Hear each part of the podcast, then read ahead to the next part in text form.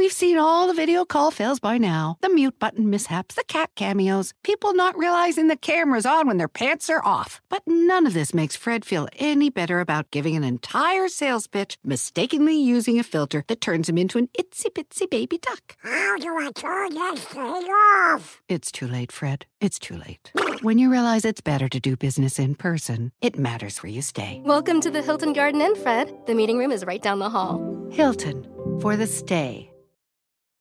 The legends are true. Overwhelming power! Sauce of destiny. Yes! The most legendary sauce has arrived as McDonald's transforms into the anime world of WickDonald's. The greatest flavors unite in all new savory chili McDonald's sauce to make your 10-piece Wick Nuggets, fries, and Sprite ultra powerful. Unlock manga comics with every meal and sit down for a new anime short every week only at WickDonald's. Ba-da-ba-ba-ba, go! At participating McDonald's for limited time while supplies last.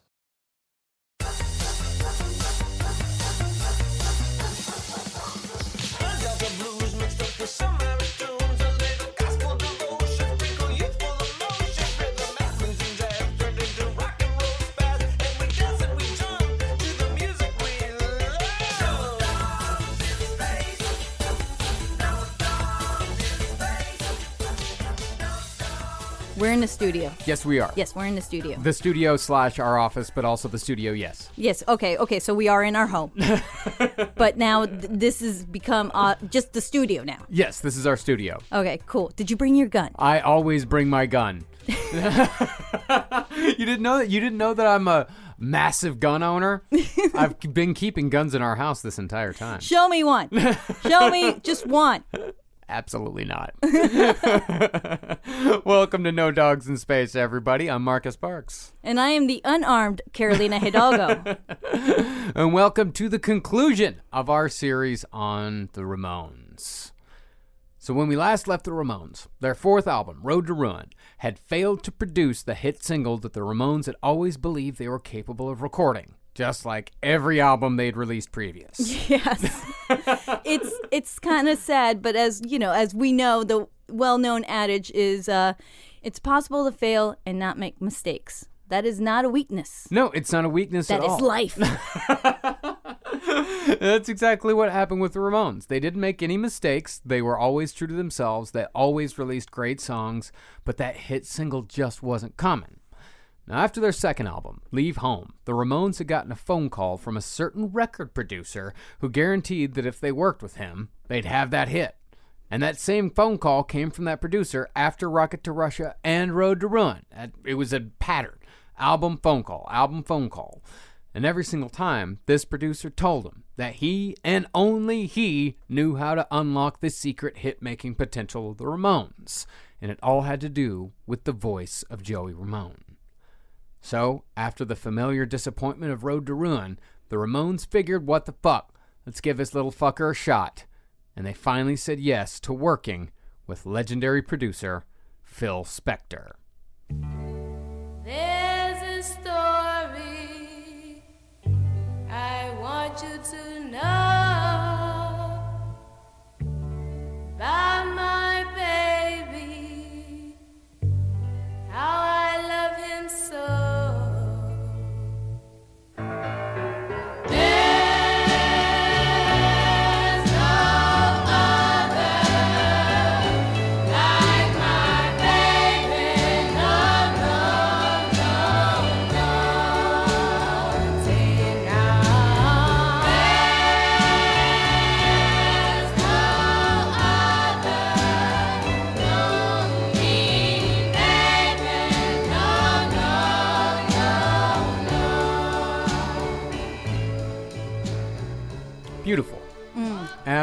fucking gorgeous. Just like all of Phil Spector's early work. yeah, I mean that this is finally time. It's time for Phil Spector, the hit maker. Yeah. right? Because I mean, he was an iconic record producer who influenced the direction of pop music at that time. Well, really of all time, really, if you think about it. Yeah, I mean, everything flows from Phil Spector. Like, he was the guy that got the girl groups together, you know, the Ronettes, the Crystals back in the early days, and he really made them sound the way they sounded in his brain, which was absolutely fucking beautiful. Yes, he's one of those like uh, genius guys. Like uh, you know, he started out like as a teenager, and then by the time he was 21, he he already co-founded his own record label. That's insane. I know. He was the boy genius. You know, he worked with, like you said, the Ronettes, the Crystals. Uh, he worked with uh, Tina Turner and, uh, oh, the Righteous Brothers. You know, you lost that loving feeling. That was the Phil Spector tune. Oh, so good, too. And he was famous for his, like, wall of sound technique, Yeah. which is, like, very Wagner influenced. You know, it's like, make it epic, make it symphonic, go big, go hard.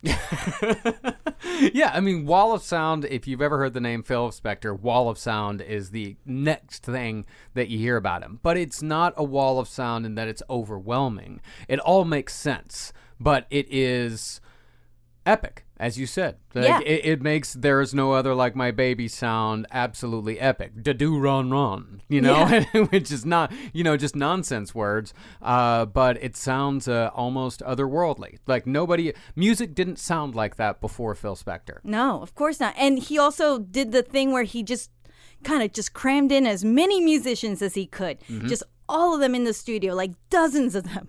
Like and, and but that worked. It's for some reason it just worked. Because he was a genius. He was able to take all of these different sounds, all of these different musicians, all of these different layers, and make them into a single cohesive unit, which is insanely difficult to do. I mean, hell, most people can't take a fucking drummer, bassist, and guitarist and singer all in one room and make it sound like a cohesive unit. But this guy was able to take so many different musicians and put it together into something that changed the face of pop music forever, you know, ways that are still reverberating today.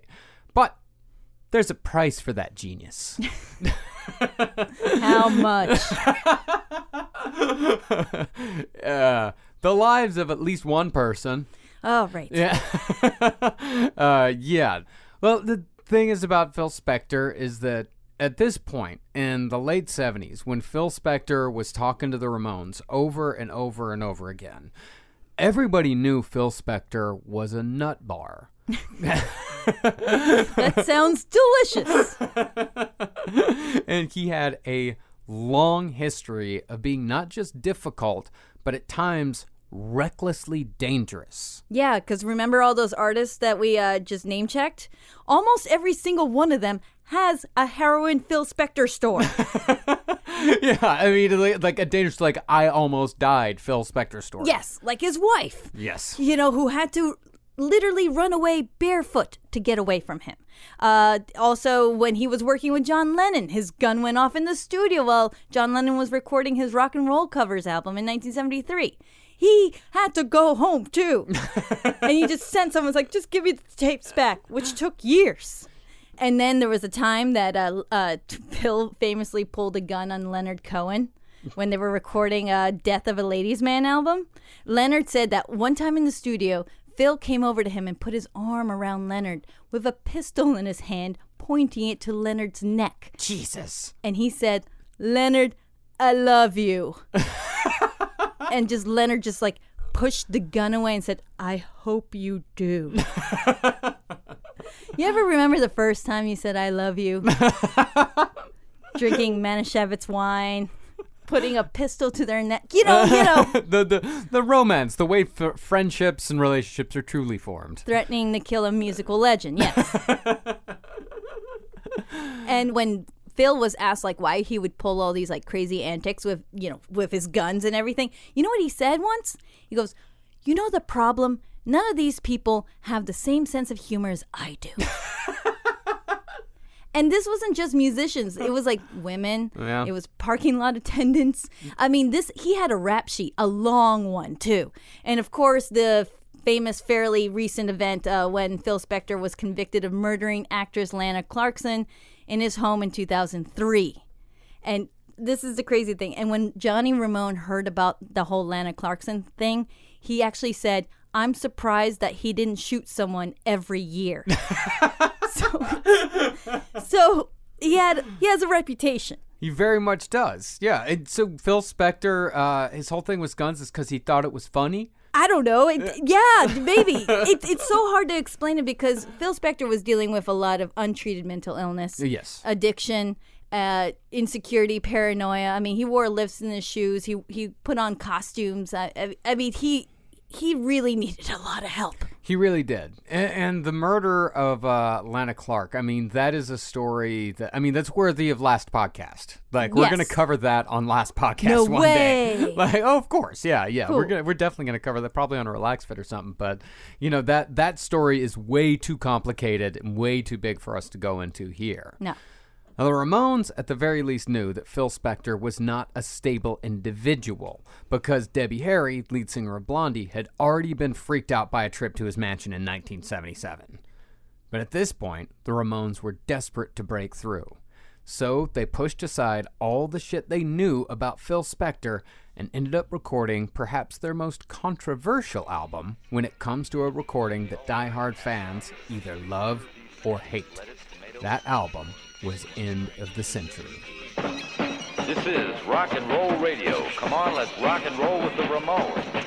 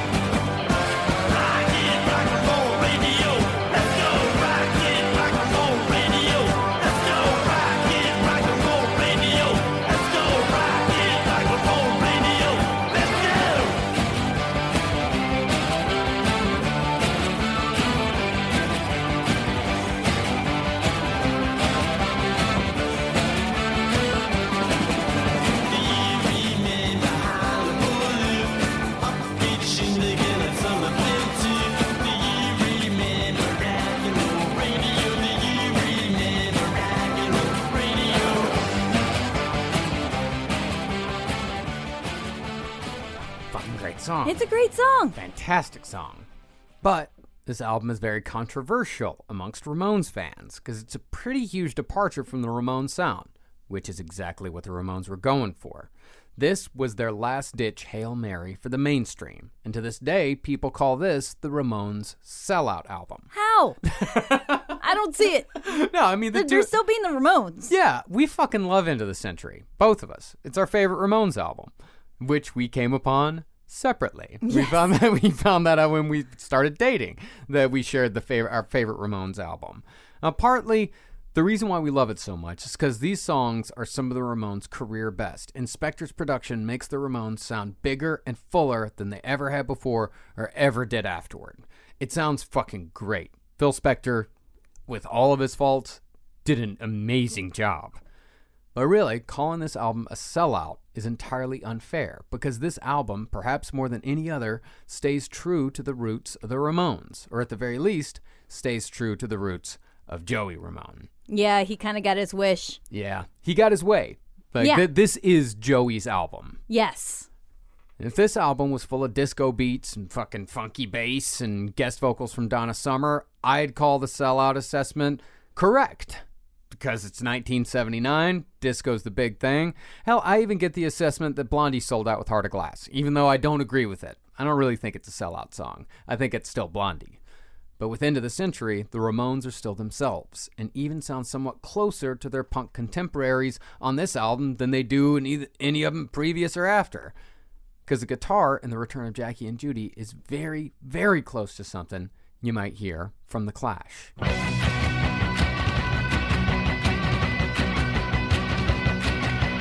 Jackie is a punk, Judy is a rug. They went down to the Mudd Club and they both got drunk.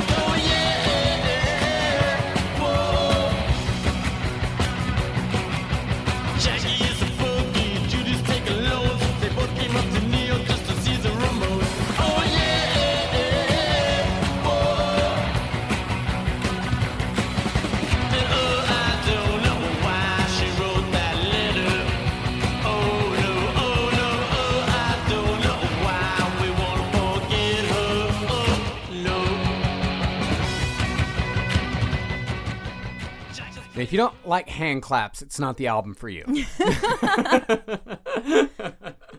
Uh, I mean, that's part of the Phil Spector sound is, you know, like percussive noises, you know, sharp, like, you know, the, the castanets were a big part of Phil Spector sound ba- back in the girl in the girl group years. Uh, so it, it is very much a Phil Spector album. But perhaps the reason why people don't retrospectively examine the songs of End of the Century all that closely is because the story of the album recording has overshadowed what was probably the most interesting album of the Ramones' career. Yeah, you're right. Everyone wants to talk about what Phil Spector did, that crazy guy. what did that crazy little guy do? Every time. Well, the thing is that Phil's method of uh, recording was exhausting. Yes. Which is the complete opposite of the Ramones. Yeah, I mean, they were a mismatch as far as work ethic went. Because you remember the Ramones? Like, they prided themselves on getting in the studio, recording the album, and getting the fuck out as fast as humanly possible. And this wasn't Phil Spector's way. No. Phil would spend hours and hours getting everything set up before even recording a track. Yeah. So he'll actually get like be like, "All right, now we're ready for Johnny or we're ready for Joey or whoever." And it would be like 1 in the morning, 3 in the morning. And they're like, "We've been here all day." Yeah. But it was because he had to have it perfect. He would just make everyone wait endlessly because it had to be right. And you know what? A lot of people, you know, subscribe to his genius. So they're like, all right, I guess we're going to wait. We'll just put up with his insane behavior. Yeah, I, I mean, he was just a fucking strange guy. Well, he had a very specific sound in his head. It was just, it's in his head. It was one of those like brilliant mind things. It's like, I got it right here. And then he would also record the songs and play it in the control room really loudly. Like they would say, like it was like deafening. And then he would play back the track after it's done and he would play it like on a radio, like like the size of a car radio. Cause then he realized the kids are gonna listen to it this way. Yeah, I mean, I know back in the old days there were a lot of people who did that, like where they would make a mix, they'd listen to it in the studio, and then they put it on a cassette tape and go into a car and listen to it. And it's like, well, if it sounds good here, then it's going to sound good everywhere. And Phil Spector was that type of guy. Like he had, it's like trying to pull what something sounds like in your head out into reality is in, it, insanely difficult.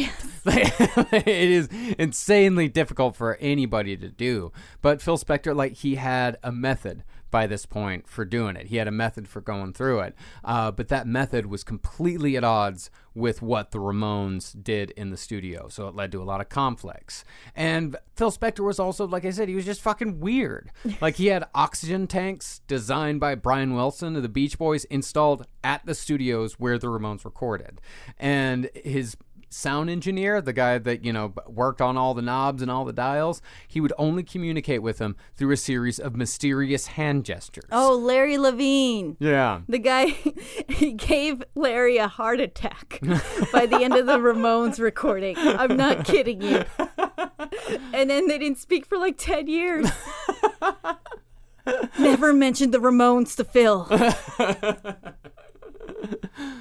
When it comes to end of the century, the Ramones and Phil Spector, the most famous stories involve Spector's aforementioned penchant for guns and how those guns were used during various stages of recording.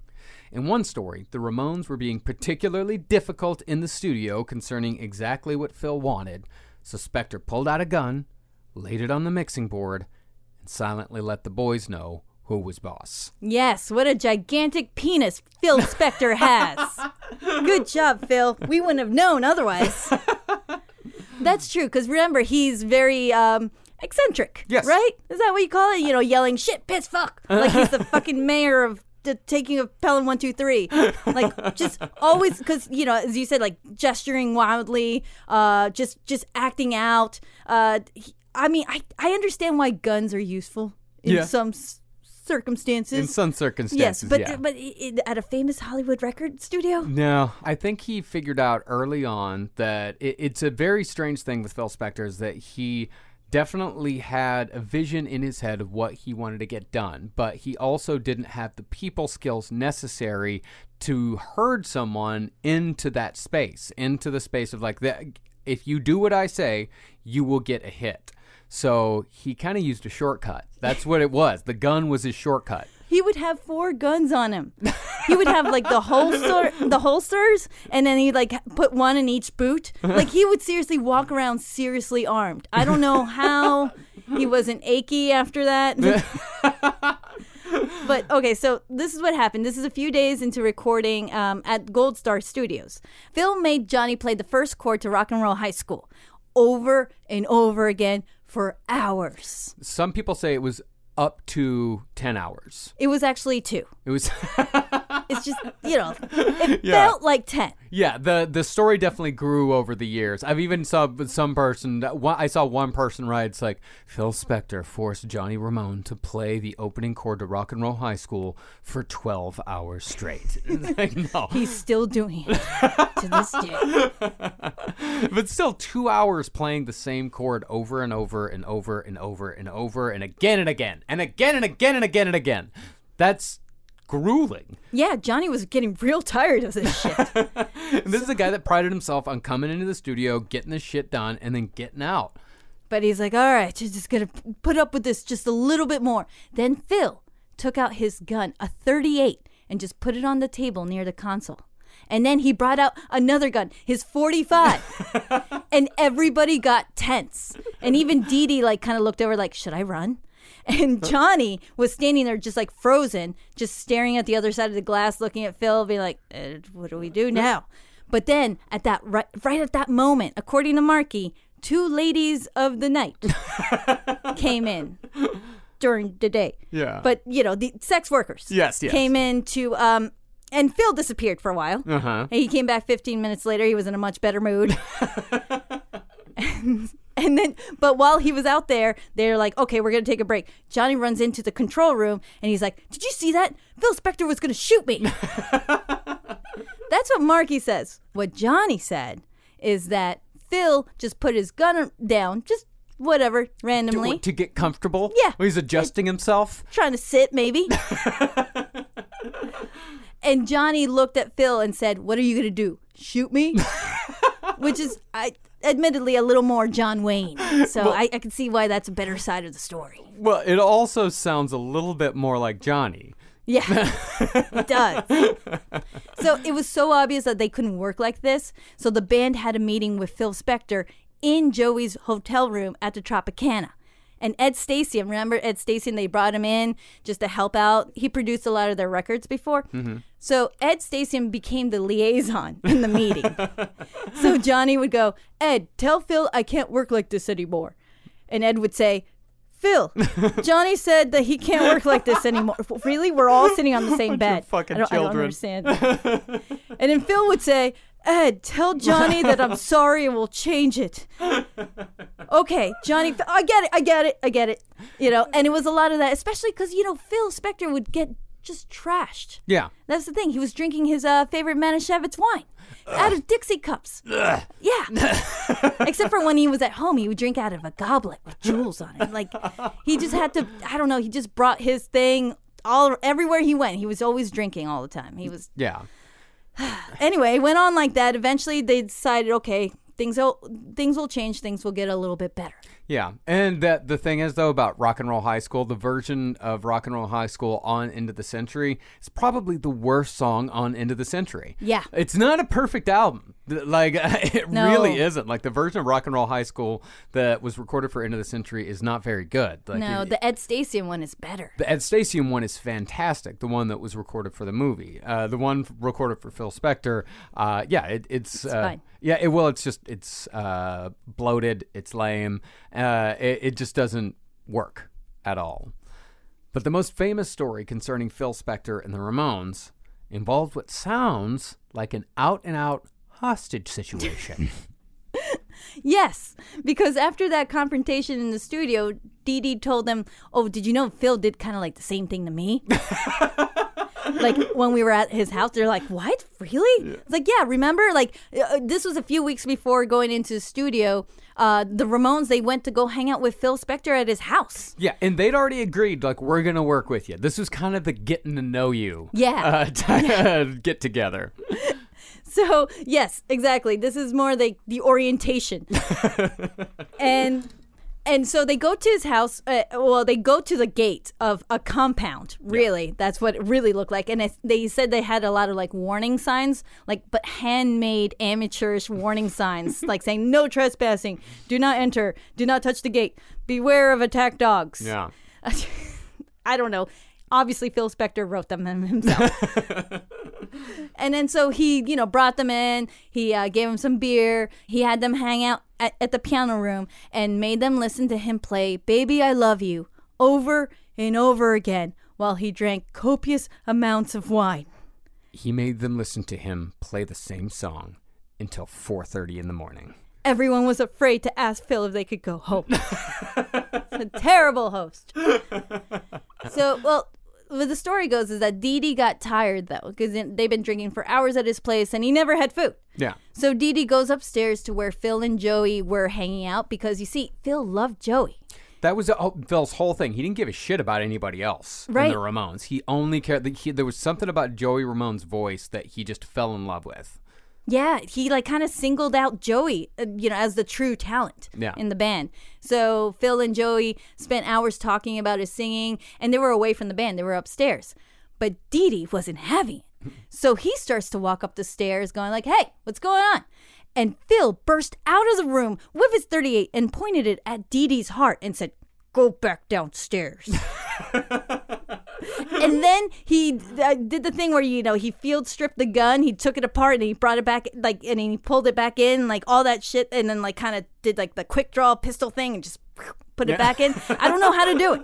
I don't know how he did it. But he's fucking Like like, like RoboCop. yeah. And Dee Dee's like i just want to go home now. And phil said no one's going anywhere because it's movie night. We're gonna watch a movie downstairs we're also expecting al lewis grandpa Munster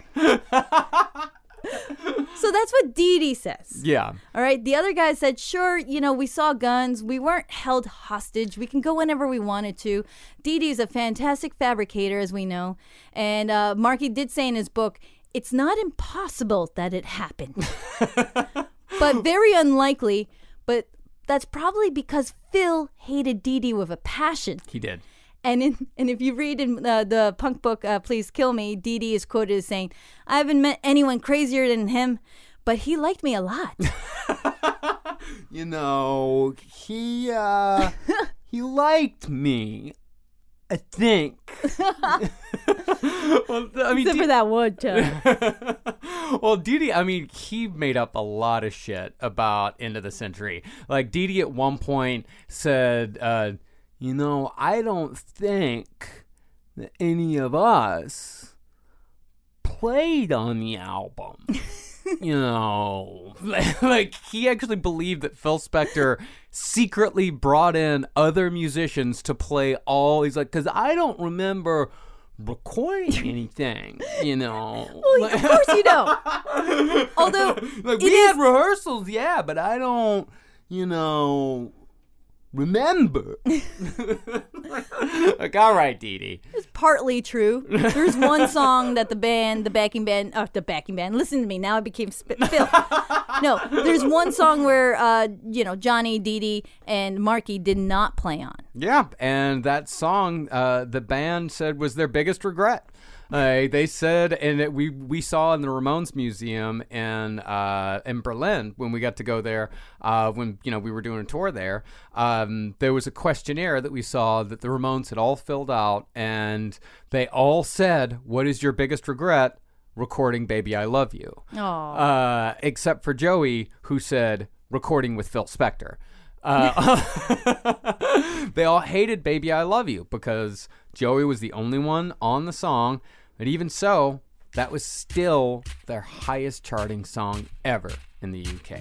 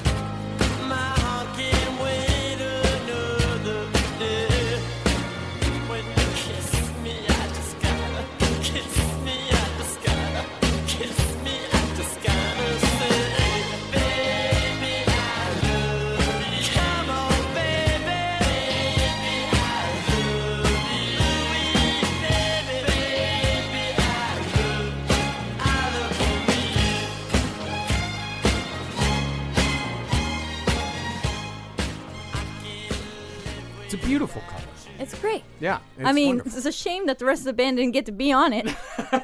they got some uh, Wrecking Crew guys on that. no shit. Who played on that? Uh, Steve Douglas on sax. Nice. The famous Steve Douglas. Jim Keltner on drums. Yeah, and then David Kessel, uh, he played the the guitar part on the song. Uh, you know, David Kessel being the son of Barney Kessel. ah. Yes, the, course- fam- the famed session guitarist. Yeah, of course. Uh, the Wrecking Crew were uh, the the series of uh, studio musicians that were behind some of the biggest hits of the '60s and '70s. Yeah, watch the documentary. I think it's on Netflix. It's really good. It's so fucking good. Yeah, the Wrecking Crew documentary is fantastic. Very illuminating as far as like how people used to record music back then.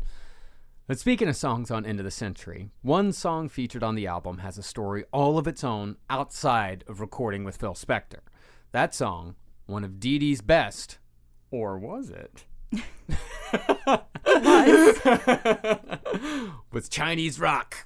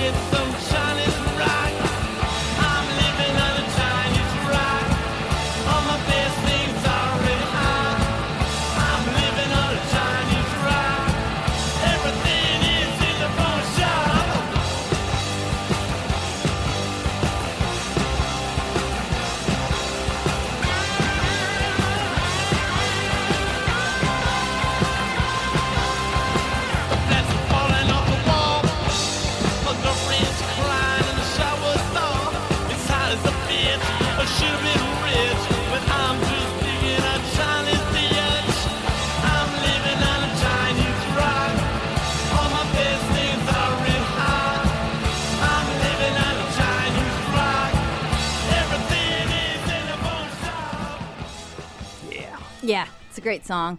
I mean, you can hear, also hear it on the Heartbreakers album. Mm-hmm. Recorded about what three years before, two years before, something like that. Yes, what happened was because Dee Dee wrote this song when Richard Hell, remember from the Voidoids that we talked about, and, and also the Heartbreakers And also television. and television, Richard Hell said he was going to write a new song about heroin and make it like the new heroin, like the new Lou Reed's heroin. Yeah, like like the Velvet Underground's heroin, not like the new drug heroin. Yes, Yeah. yes, yes. Exactly.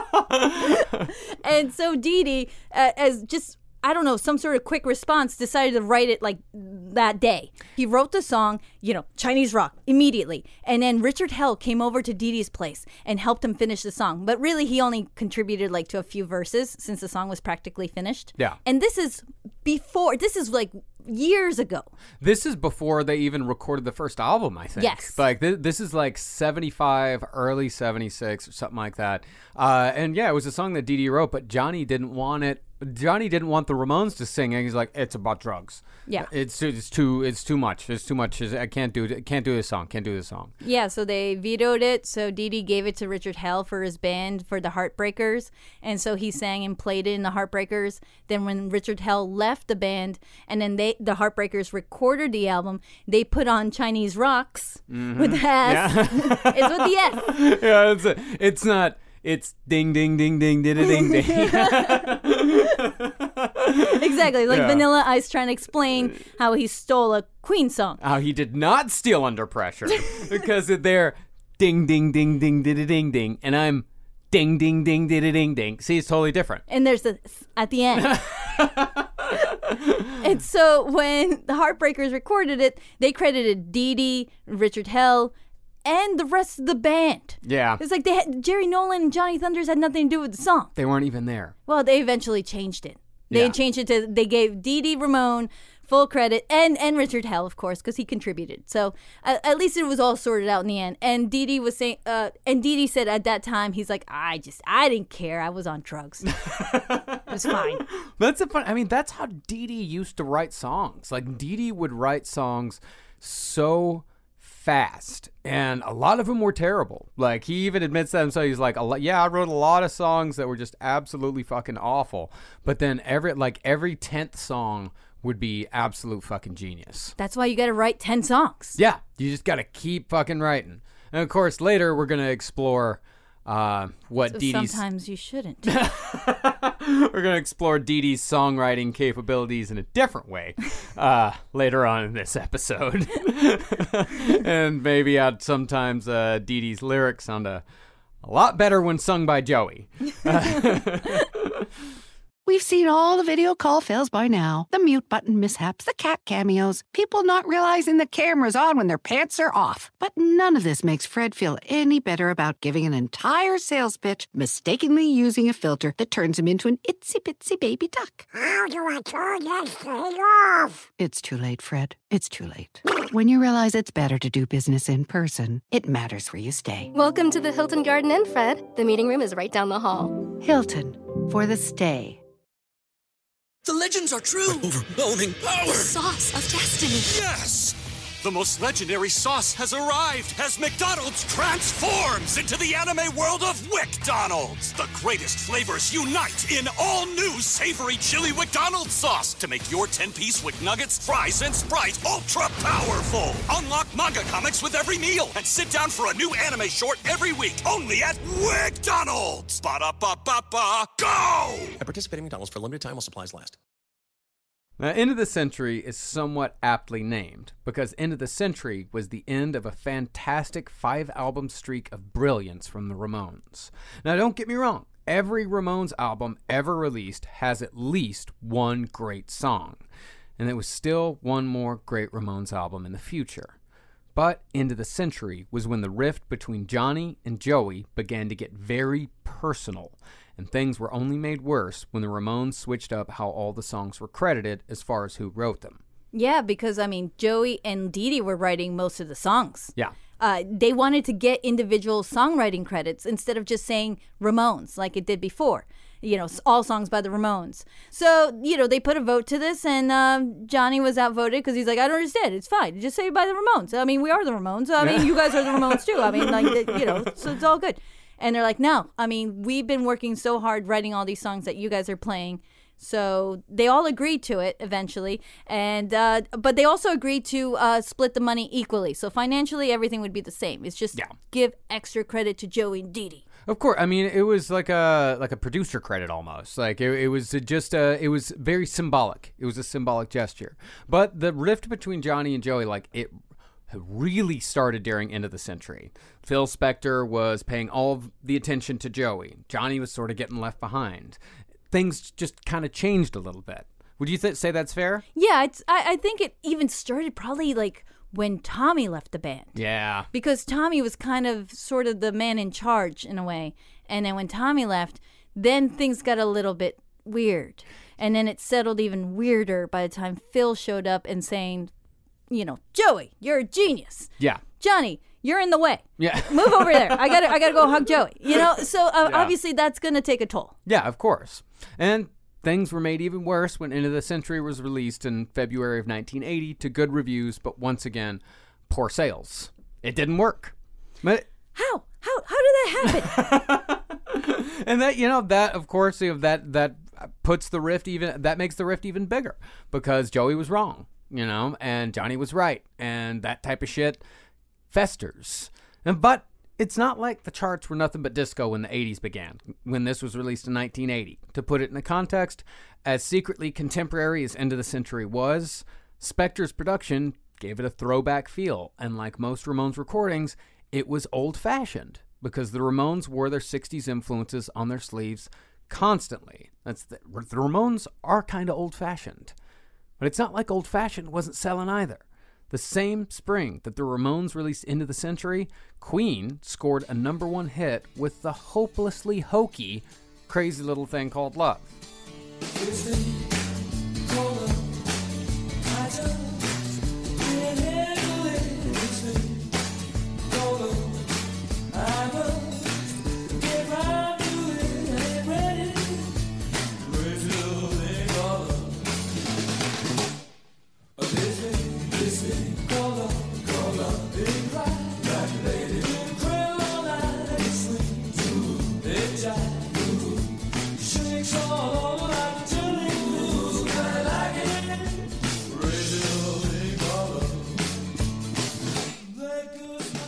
Mean, it's fine, but it's It's great. It, I don't know. I, th- I think it's the blandest thing Queen ever produced. like it, it's it's fine. It's just you know, I'd rather listen to Dwight Yoakam. Really? Yeah. Wow. Then crazy little thing called love. Yeah, it's a crazy little thing called love. They just Dwight Yoakam did it a billion times better. And there was a fair amount of rock in the top 100 that year. You know, Pink Floyd, Pat Benatar, Supertramp, The Pretenders, Tom Petty. They all had top 100 hits. Even Blondie. Blondie had the number one song that year with a rock song. Their num- Wow. yeah, number one song that year was "Call Me."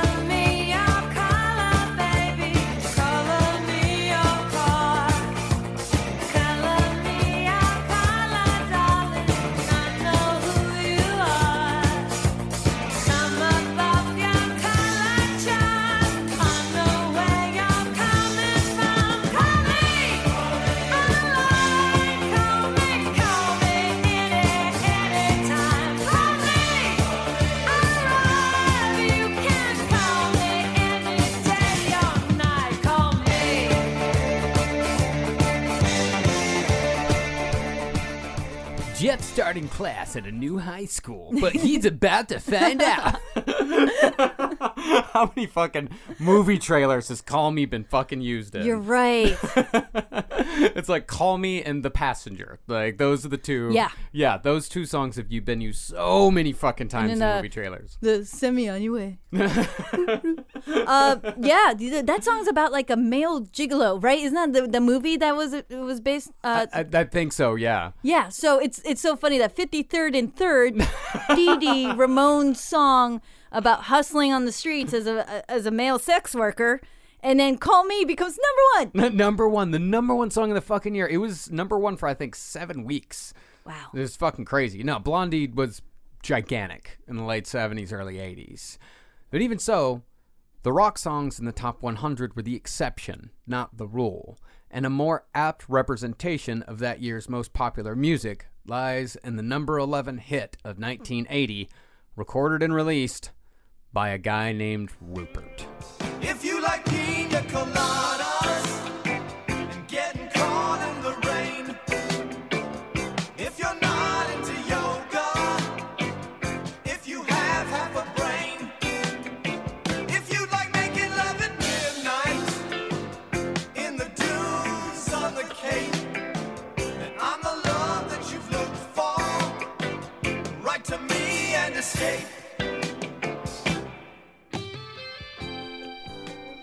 You know what I heard from Rupert Holmes? Hmm. Uh, that he- he changed the line. If you like Humphrey Bogart and getting caught in the rain Mm-hmm. to pina coladas, and it worked. It was that was the magic. That was the magic word, I guess. Yeah, pina. Yeah, because that's what everyone. It's even called "Escape," the Pina Colada song, right? like that's how much they knew that Pina Colada was just the fu- that was the hook for the whole fucking thing. But that was, you know, that was much more representative of what people were listening to in 1980. But you know, so the odds were against the Ramones with End of the Century, but with all the other shit in there, like there was a shot. Like it was not an impossible dream for them to get a hit here. But since the Ramones missed that shot yet again, they thought maybe it's Danny's fault.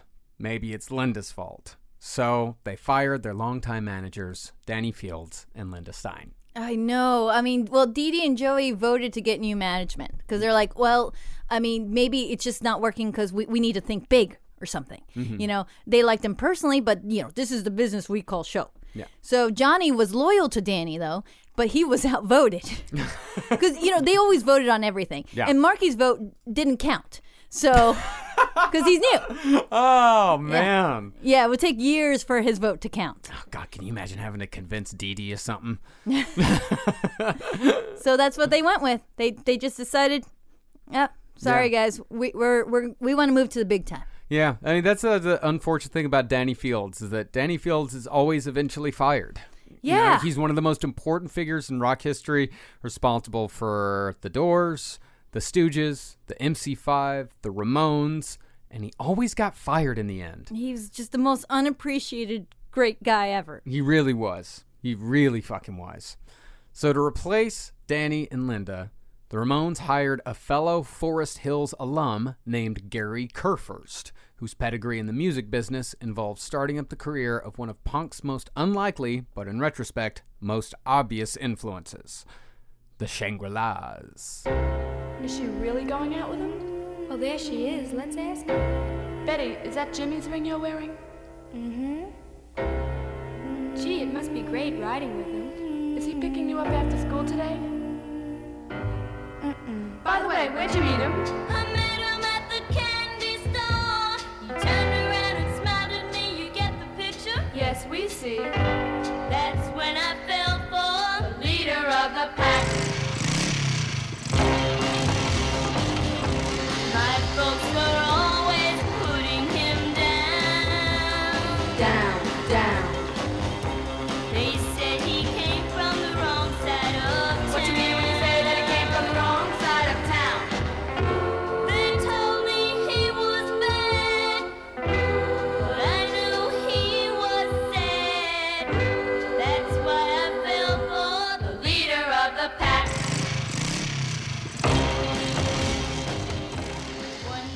Really can't say enough how great the Shangri La's are. Yeah, Yeah. really. I love them. Yeah, love them so much. Ah, they're from Queens, just like me. Yeah. Just like Gary. Just like the Ramones.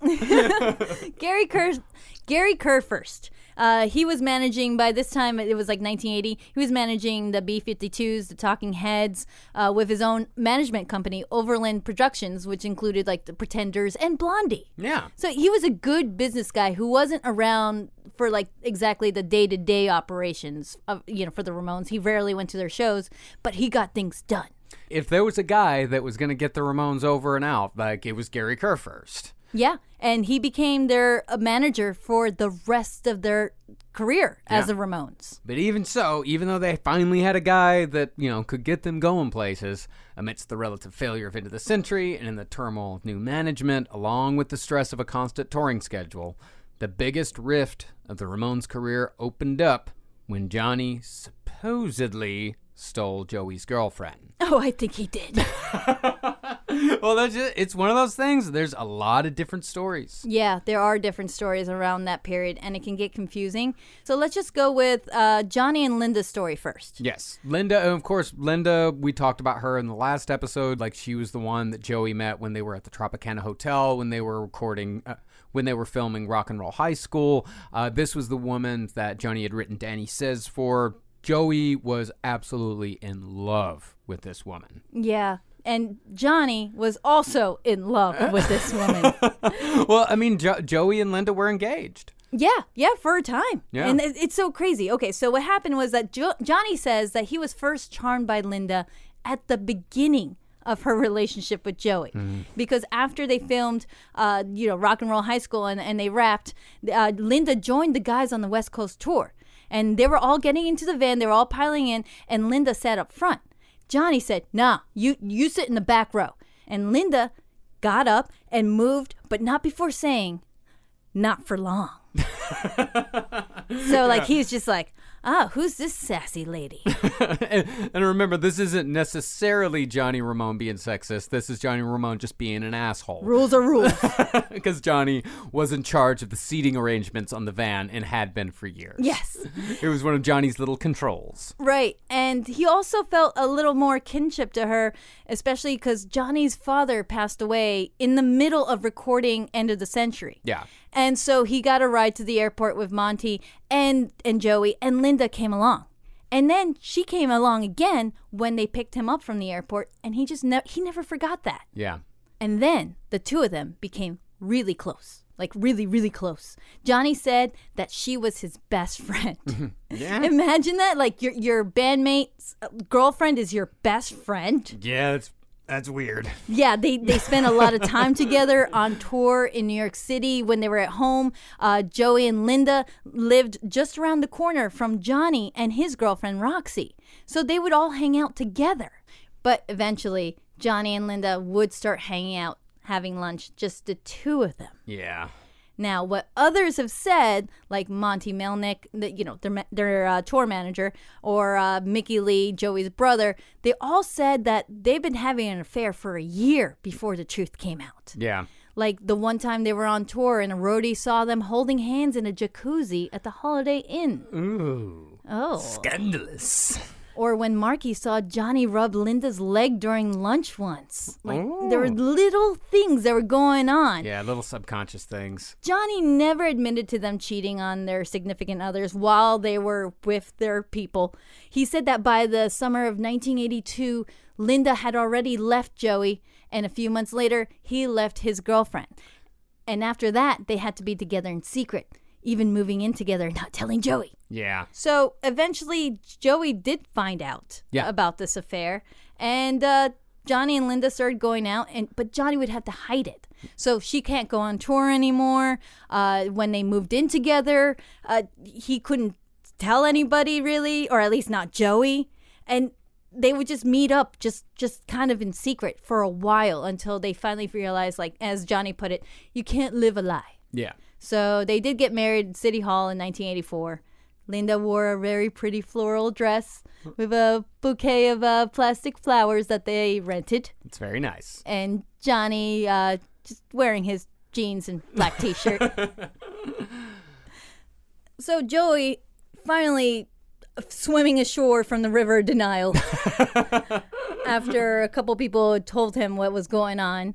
Uh, he just said, really, he couldn't do anything about it, but he said, like, Johnny crossed the line. Yeah. He destroyed any close relationship to the Ramones from there on from there on out. But the band continued on because the Ramones were always a top priority. You know, even for Joey. Even though Joey did hold a grudge for the rest of his life. For the rest of his life He until he not, died. he could not let that one go. I, I think it wasn't just because he lost his girlfriend, but he lost his girlfriend to Johnny. Yes. That- uh, that was it. Yeah, because Joey and Johnny never really liked each other all that much. And one of the big reasons why is that Joey was intensely left wing. I mean, he was very, very, very liberal.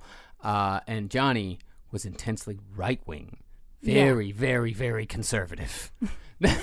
so they never really spoke again, except they would ha- have like a go between. Like, you know, Monte would be like, tell them to do this. And then, you know, they had to go back and forth with all that stuff, even though they were in the same room.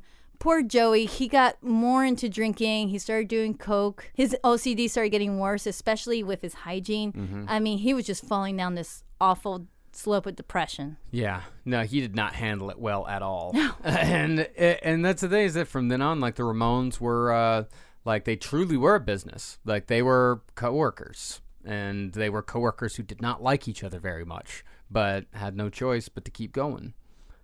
But even though Joey and Johnny never really spoke again, the Ramones continued to tour and continued to record. And in 1981, they went back into the studio for what was a fairly solid follow up to End of the Century. That one was called Pleasant Dreams.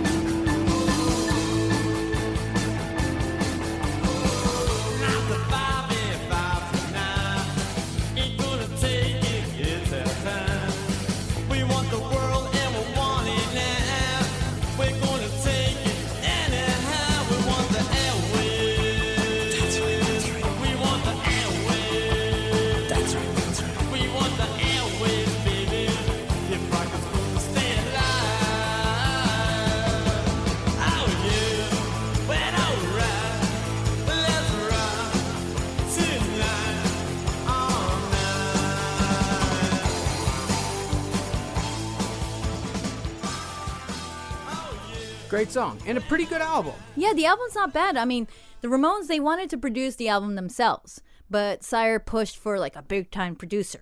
So they got Graham Gouldman, who was in the 60s band Mindbenders. Oh, no shit. Yeah, and 10cc, which you know I love 10cc. I know you love 10 Yeah.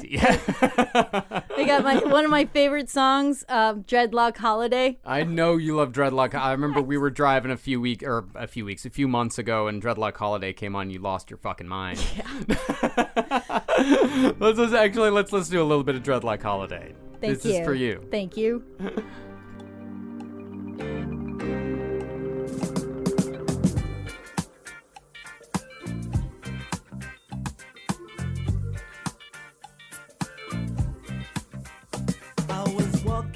Down the street,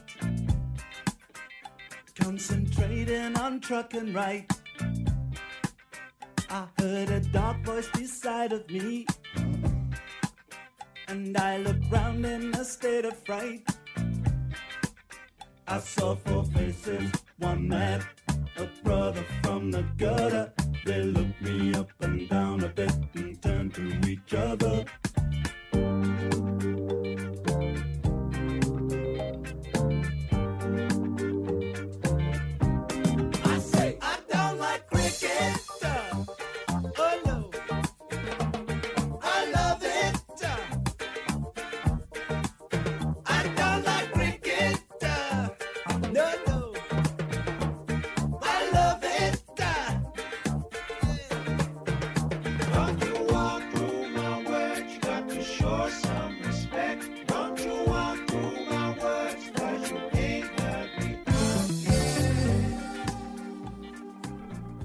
As far as white men doing reggae goes, it's certainly better than the police.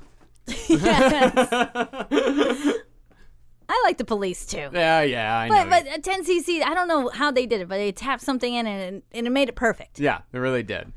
But there were still issues with the band, you know, like Joey and Marky were down to work with Graham because he was an expert songwriter and producer of bubblegum pop hits. Like that was his thing. But Johnny and Dee Dee wanted to go more like raw punk sound. Yeah. A little harder, especially after end of the century. Yeah. And Johnny likes to tell the story of how Graham Gouldman was wrong for the album because Graham asked Johnny to turn down his amp because it was like humming. Yeah. And Johnny's like, no one ever told me to do that before. Yeah. This guy's not right. Well, I mean, there's great fucking songs on this record. Like, this is the album that KKK Took My Baby Away is on. Like, this is the one, It's Not My Place in the 9 to 5 world. She's a sensation, for fuck's sake. Yeah. Like, like there's some amazing Ramon songs on here. Uh, but it's uh, it's uneven. Yeah, yeah, it is. You're right. It, it, because Dee Dee and Joey wrote the songs, eh, but I mean, pretty much half and half, five and seven songs, and uh, they they do sound a little bit. It's it's just doesn't really gel well. Yeah. But there are some great songs on there, like KKK took my baby away, uh, like uh, uh, 7-Eleven, which is very Shangri-La's, you know, style, like Mm. lyrics wise. Oh, yeah. But Joey said, and I do agree with this, it lacks aggression. You know, the songs were better written this time, but the aggression just didn't come through on the album. They lost lots of fans during this time. That's what they're saying, like, uh, we're kind of losing it right now. But and the crazy thing is, like, when they recorded the demos before going into the studio, they recorded them with Tom, with Tommy and Ed Stasium.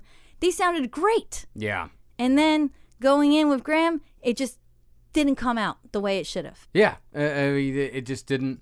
It doesn't have the hardness, and it doesn't necessarily have the aggression, but still, the songs are fucking great. Like, check this one out. This is she's a sensation. This song's amazing.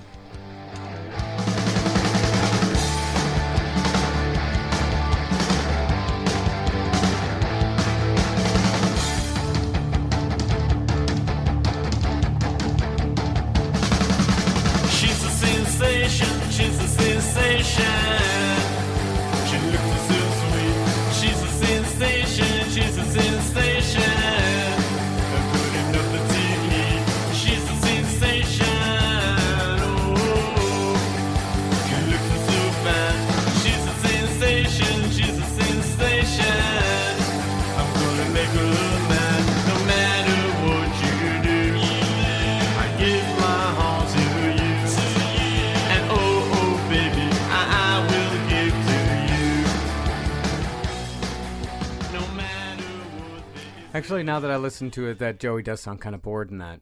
Yeah, well, his voice was kind of going a little bit at that time. Yeah. And so it, it was hard on him. I mean, you can hear on some of the songs, like, especially in the later albums, his voice sounds different sometimes. It does, yeah. It doesn't have the strength that it once did. Yeah, yeah. But there were other problems within the Ramones besides just Johnny and Joey hating each other. Even though Dee Dee was scared enough of Johnny to keep sober at least for shows, Marky was deep into a destructive drinking problem. Yeah, you could say he was wild. he was wild. He would eat stuff for money. And like like oh, he would eat like cat food or like beetles. Like I'm not even kidding you. Like they would be like, if you eat this whole can of cat food, we'll give you fifty bucks. and Marky's like, all right. And he's almost thirty at this point, which is okay, fine. You know what? Fifty bucks. That's a lot of money. Yeah, I get it. Yeah, I get it. That that's definitely enough money for booze. It's a night of booze. And one of the big moments of Marky's insane drinking was uh, after the Ramones did a show in Columbus, Ohio. Marky got blackout drunk with a groupie. He was taking shots of Bacardi 151. That's 75% alcohol. It's a bad idea. It's really bad. And so Monte, their manager, was like, hey, don't forget, Marky, tomorrow we're getting up real early to drive to Virginia Beach. Remember that, the gig? And Marky's like, yeah, yeah, I'll, I'll, I'll be fine. I'll be fine. I'll just get a ride from my good friend here. Uh, what's her name? I will meet you there. okay.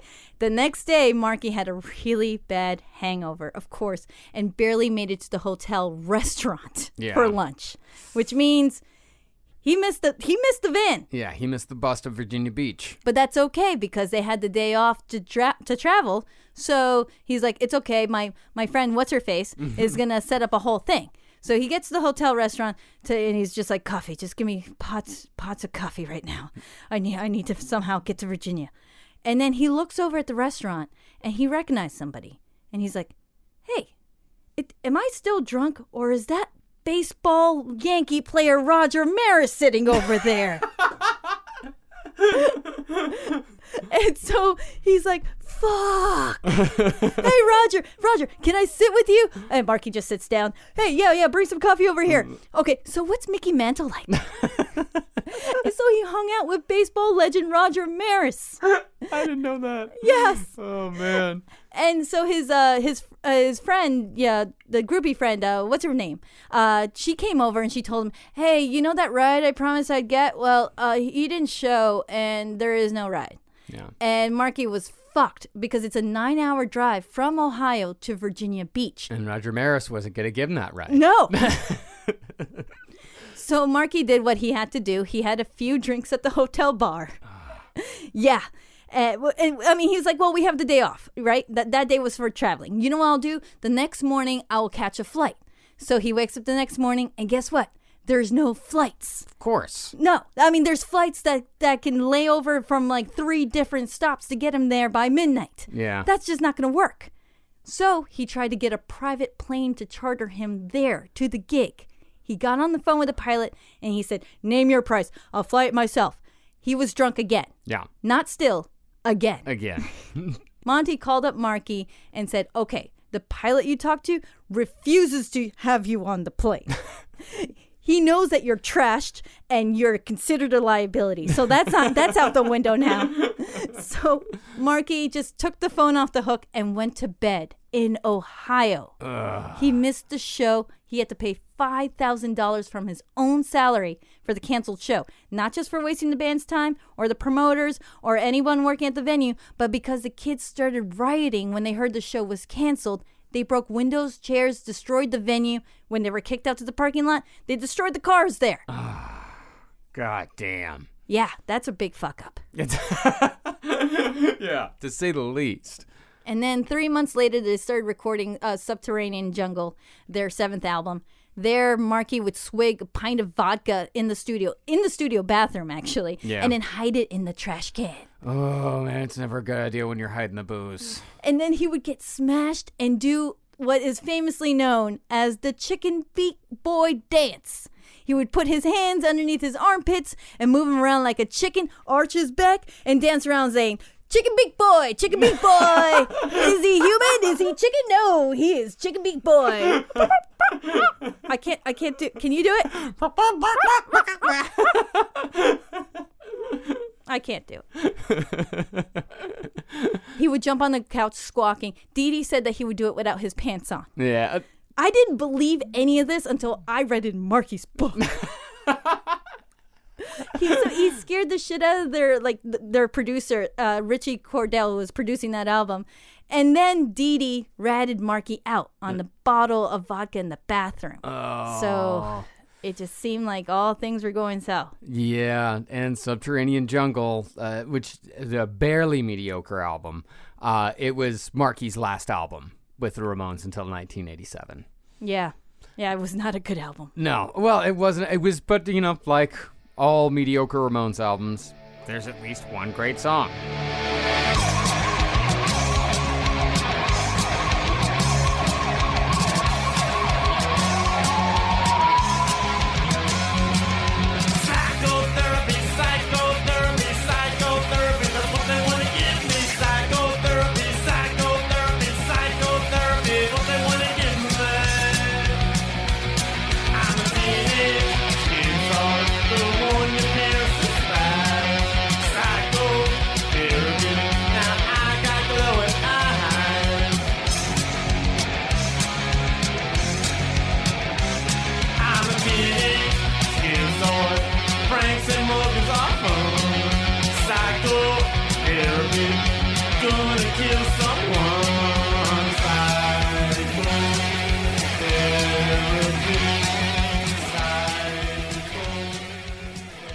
It's a pretty good song. Yeah. Yeah, it's a great song. I mean, it's another it's another entry in the Ramones mental health series. Yes, Dee Dee finally being diagnosed with bipolar and taking a lot of medications for that. Yeah. As well as drugs. It, it was not it was a bad cocktail of stuff that he was putting in his system.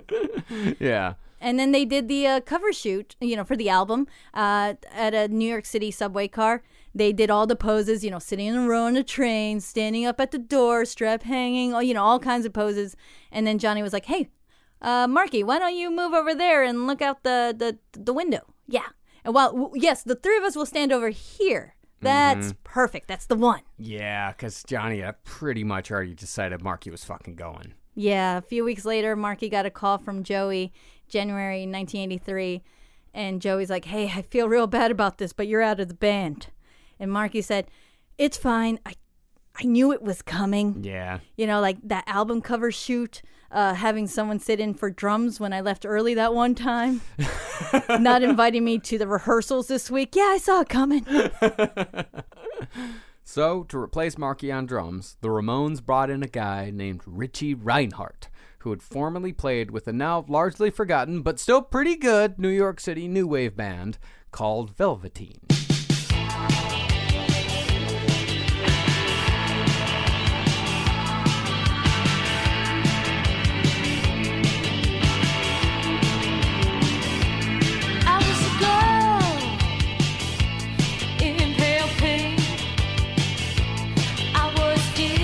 I spilled my drink. I was busy, forgot to think.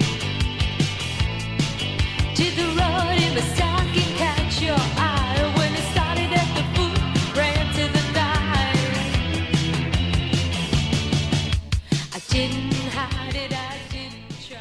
Pretty good. Yeah, an echo and the Bunnymen feel to it. Yeah. Like, yeah, it, I like pretty it. good. Yeah, they they released like one EP, and I think a guy that was briefly in Roxy Music was also in this band. So like Velveteen was they were pretty good, but Hmm. you know none of this stuff's on Spotify or anything. But the lead singer actually uploaded all of it to YouTube. So Oh, yeah, that's helpful. That's very helpful. You can go listen to it. It's pretty good. It's pretty fucking good. It's solid new wave. Now, the thing about Richie is that even though he played 400 shows with the Ramones, recorded three albums, and was even the only Ramones drummer to have his songs on a record, he was always kind of treated like a hired gun. Like he wasn't really a Ramone, or at least not when it came to t shirt sales. Oh, Yeah. that's the money maker. Yep, that's the Ramones' big money maker. Yeah, is Richie Ramone like he disappeared for a very long time, uh, and then when he showed up in the the Ramones documentary End of the Century, wearing a fucking three piece suit, like he had left his punk past far behind. Like it was no long he, that was no longer Richie Ramone's lifestyle. He looked like a fucking insurance salesman. But from what Dee Dee said, Richie put the spirit back into the Ramones and essentially saved them, giving them the energy they needed to record one last great album. But the thing was, in August of 1983, the Ramones almost ended for reasons completely outside of interpersonal conflicts. In that month, Johnny Ramone was damn near killed by a fellow punk musician. Oh yeah, Uh, this was after a Ramone show. Johnny got dropped off at his old apartment on 10th Street because remember he was still pretending he lived there, so Joey wouldn't know he was lin- living with Linda already. Yeah. So this it's three in the morning. He gets dropped off. He's looking to find a cab to to get to his place, and he sees his ex girlfriend Roxy sitting on the stoop of their old apartment. Hmm. Well, probably still her apartment Yeah. and she was drunk. She was hanging out with some punk kid. Johnny goes over to them and tells Roxy, "Get inside and tell this punk to get lost." You know how Uh-huh. Johnny is. Yeah. and the punk said, "No, I'm not leaving." They had it out. Johnny doesn't remember anything after that because the next day he woke up in St. Vincent's Hospital with a fractured skull, brain bleed, and had to undergo emergency brain surgery. And it took 3 months to recover from it. It was it was terrible. And when Joey heard, he laughed. he said, Maybe they should have given him a brain transplant. the story is, was on the front page of the New York Post. It was like, Rocker fights for life. I mean, he almost died. He got Yeah, his he almost died. He got his skull kicked in. Yeah. Uh, this, yeah, and the the punk like he was. I can't even remember the name of the band that he was in. It was called like the Subterranean Tools or something like that. Sub Zero Construction. Uh, Ah, the, yeah. The, yeah, the punk kid was Seth Macklin from that band. Uh, Seth knocked him out and then kicked him while he was down with his boots. And Seth served actually a few months in jail because Johnny testified against him in court. yeah, I mean, he deserved to. That was he almost killed Johnny Ramone. You almost killed him. Now, following Johnny's recovery, the Ramones wisely decided to quit chasing the elusive hit single and instead settled into what made them great in the first place playing harder and faster than anyone else. So they brought back Tommy Ramone along with Ed Stasium to produce a comeback album of sorts. That return to form was called Too Tough to Die. One, two, three, four.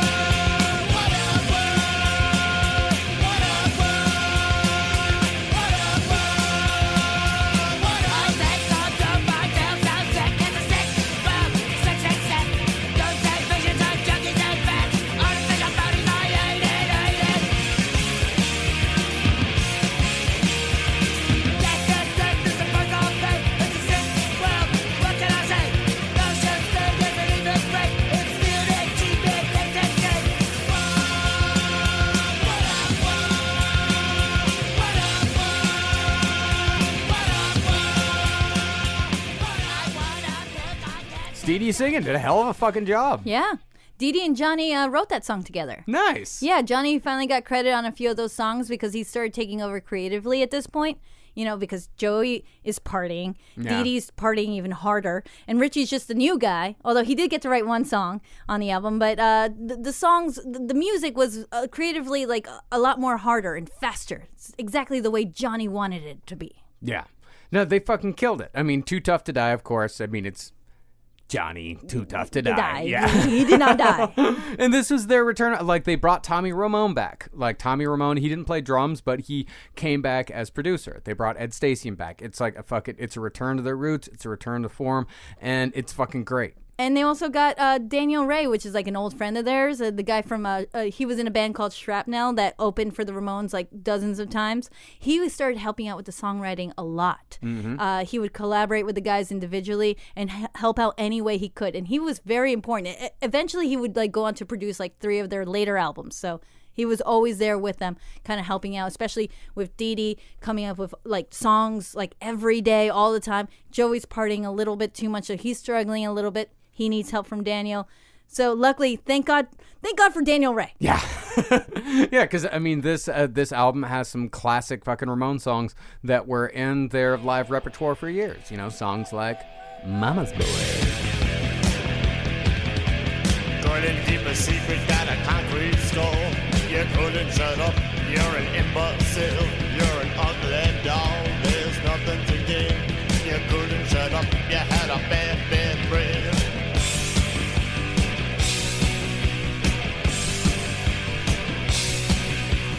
Couldn't hold your tongue. You were just too young.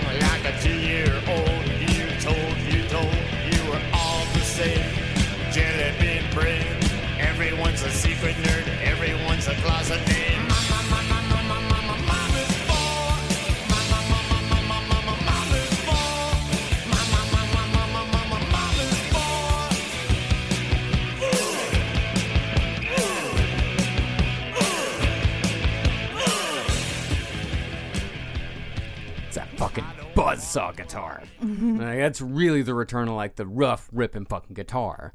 But you know, but even though you know it had that rough edge, it was fucking hard. There was still a really fucking good pop song on there, "Howlin' at the Moon." Ships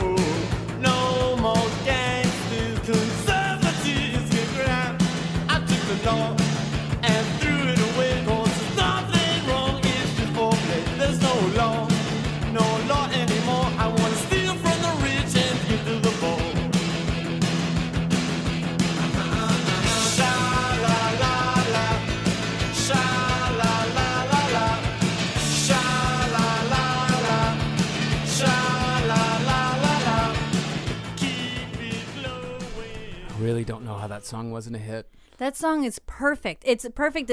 What you were talking about before with the throwback, old fashioned, bringing it into the '80s. Dave Stewart from the Eurythmics uh, produced that that track. No shit, I Yeah. didn't know that. Yeah. Yeah, I mean, it, it was one of those things where it's like it was still the Ramones. It had a modern feel to it. Like it, it sounds like it's from 1984. Definitely. I mean, it's got that fucking feel, and somehow missed yet Why again. I don't know. That is maybe it's- life. Maybe it's us. Maybe it's me and you. We've seen all the video call fails by now the mute button mishaps, the cat cameos, people not realizing the camera's on when their pants are off. But none of this makes Fred feel any better about giving an entire sales pitch, mistakenly using a filter that turns him into an itsy bitsy baby duck. How do I turn that thing off? It's too late, Fred. It's too late. When you realize it's better to do business in person, it matters where you stay. Welcome to the Hilton Garden Inn, Fred. The meeting room is right down the hall. Hilton, for the stay. The legends are true. Overwhelming power! Sauce of destiny. Yes! The most legendary sauce has arrived as McDonald's transforms into the anime world of WickDonald's. The greatest flavors unite in all new savory chili McDonald's sauce to make your 10-piece Wick Nuggets, fries, and Sprite ultra powerful. Unlock manga comics with every meal and sit down for a new anime short every week only at WickDonald's. Ba-da-ba-ba-ba, go! At participating McDonald's for a limited time while supplies last. The thing about Too Tough to Die is it really was the last truly solid Ramones album. Their follow up, Animal Boy, it's just sort of okay. It's fine. Yeah, it's fine. Uh, e- except, of course, for quite possibly the best anti Ronald Reagan punk song of the 80s Bonzo Goes to Bitburg.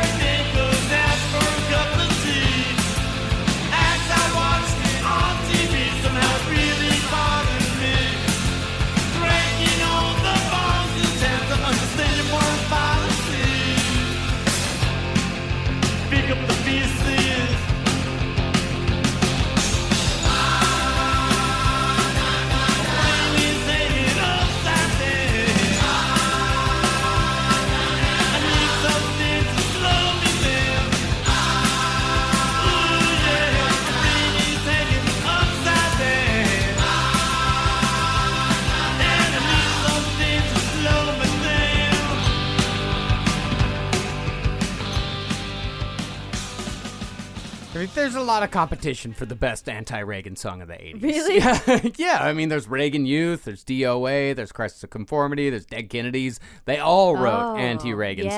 songs. Uh, but yeah, the Ramones, I don't know, they did it better than anyone. Well, you know, it was changed on the album to uh, "My Brain Is Hanging Upside Down" because no one could talk about Johnny's favorite president like that. no one. yep, yep. Remember, never forget Johnny Ramone. Die. He voted for Nixon. Yeah. Like, like, he was always a diehard Republican. Mhm. So by 1987, the band was starting to drift. Disputes about T-shirt sales were wearing on Richie.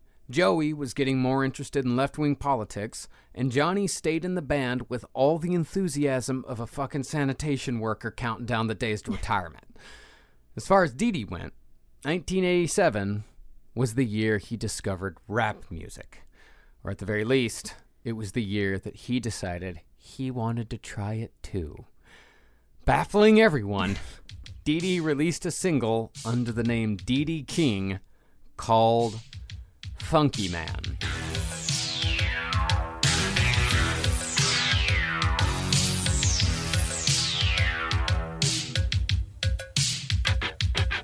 Alarm clock ringing, it's time to get up. It's time to do that funky strut. I'm a funky man, I got funky bones. I'm a funky man, my name is Dee Dee Ramone. Well, let me tell you about myself. I play the bass in a punk rock band. Been all over the world, even to Japan. And nothing can surprise me, man. I've seen it all, I had a ball. Someone should make a Dee Dee double alright.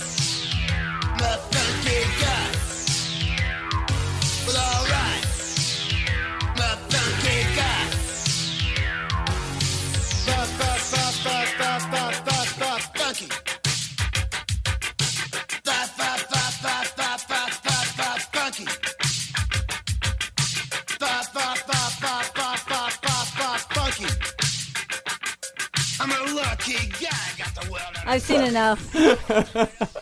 you seem to forget that uh, one uh, essential characteristic of rap music, which is rhyming. Yes. he just looked at the Beastie Boys and said, I can do that. Well, Dee Dee kind of got into a phase. Let's say this: uh, wearing jumpsuits, uh, you know, chains, several watches on one arm, and then he'd go up to the band, and go, "Yo, what's up?" and the Ramones would go, "Dee Dee, you're a white guy from Queens. Just knock it off." Stop it. I know. and Daniel Rey helped him as best as he could in writing with Dee Dee with the songs. I mean, he's just like, I don't know what I'm doing. You don't know what you're doing. and even Richie, Richie Ramone tried too. They they all helped. I mean, the the cover to the single, like even the the person who uh, wrote, like drew the cover, like did the art for the cover of the single, is same dude who did the art for all the Tom Tom Club albums. Like he had every friend was trying to encourage him. And that's the thing. A lot of Dee Dee's friends, when they're asked about that time and that period in his mm-hmm. life, all they could say was, "He looks like he's having fun." and you know what? Isn't that the point? Lassim, Lassim. Ishtar.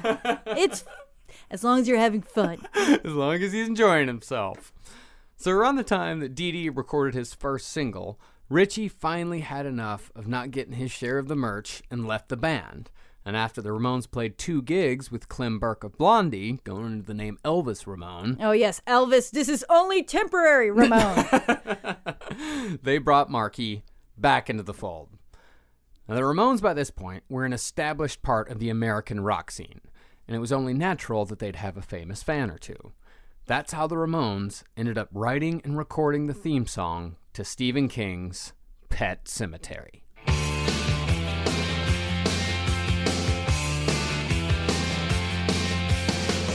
Under the October with the steamboats, ancient goblins and wallows come at the grand light making a sound.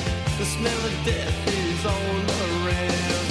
And at night when the cold wind blows, no one cares, nobody knows. I don't wanna be buried in a pet cemetery.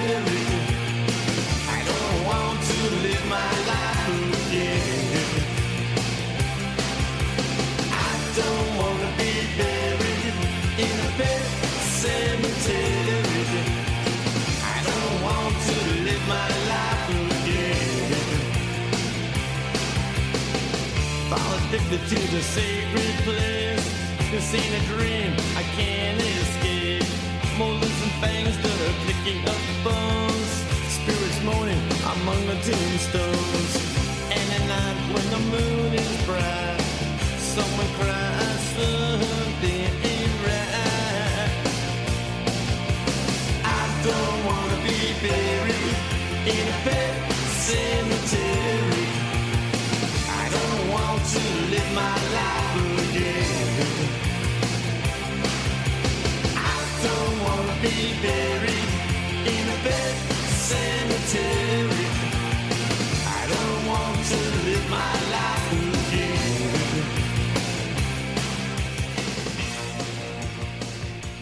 Quite possibly the best song to come from a horror movie. Best original song. I'm just saying it. I'm saying it right now. I know it's controversial, but I'm saying it. It's better than Dream Warriors. It's funny because it was nominated for a Razzie for worst original song that year. Ah, fuck the Razzies. yeah, fuck the Razzies. Uh, so, as Marky tells it in his autobiography, Stephen King invited the band to his house in Bangor, Maine for dinner in 1988. Yeah. They hung out in his basement, and there he showed him his copy of Pet Sematary that they were making a film out of in a few weeks. Yeah. You know, it's a as we all know, it's about a graveyard where pets are resurrected from the dead if they're bur- if they're buried there. Yeah. And uh, but they come back a little evil. Yes, always a little evil. No fail, you know, like exactly. yeah. And uh, Dee Dee took the book and went through it, and within an hour, he had scribbled a bunch of notes on a piece of paper, and bam, there's the song. That's it. Yep. That's Th- it. that- that's it. Because Stephen King was a gigantic Ramones fan. Yes. But Stephen King also calls bullshit on this story. he said, That's not how it happened at all. They never even came to my house. I mean, we had dinner. And the funny thing is that when uh, he got a call about it from Marky Ramone's publisher when he was publishing his autobiography, Stephen King said, like, you know what? Leave it in. Print the legend. Yep. Print the legend. Print the legend. Absolutely. So what really happens? They actually met in November of 1982 when they played in Bangor, Maine, with Cheap Trick for a show that Stephen King himself promoted. Ah. Yeah, Marky was still drunk at this time, so maybe that's why he doesn't remember this kind of stuff. Yeah.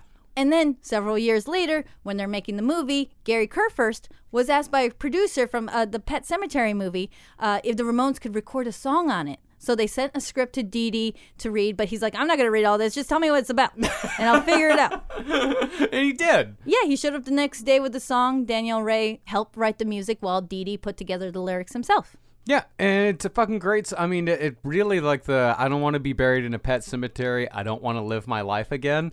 That's a fucking great lyric. Like it was a hit. It was it was the Ramones' biggest hit. Yeah. in America. Like it reached pretty high on the fucking pop or on the rock charts. Yeah, it was on the modern rock Yeah. charts or something. I think it was like number four. Yeah, number four on the modern. Yeah, it was fucking. It was the Ramones' biggest hit, amazingly, and it was really. I mean, it was the last really great like Ramones original, and it was also the last great Dee Dee Ramone story, or at least the last great story with Dee Dee as a Ramone. In July of 1989, Dee Dee left the Ramones in what some members pegged as an unfortunate midlife crisis. Yeah, he was just tired of being the fuck up, especially being dictated like what to do. Like every day somebody was telling him what to do. Johnny was telling him, Gary, Monte, his wife Vera, who he broke up with at this time. He just he wanted control over his life and to expand his like creative songwriting skills, which is why he released the Dee Dee King album Standing in the Spotlight. It's uh, this is what Dee Dee left the Ramones for. It's time to rock. It's time to rap. It's time for the mashed potato attack.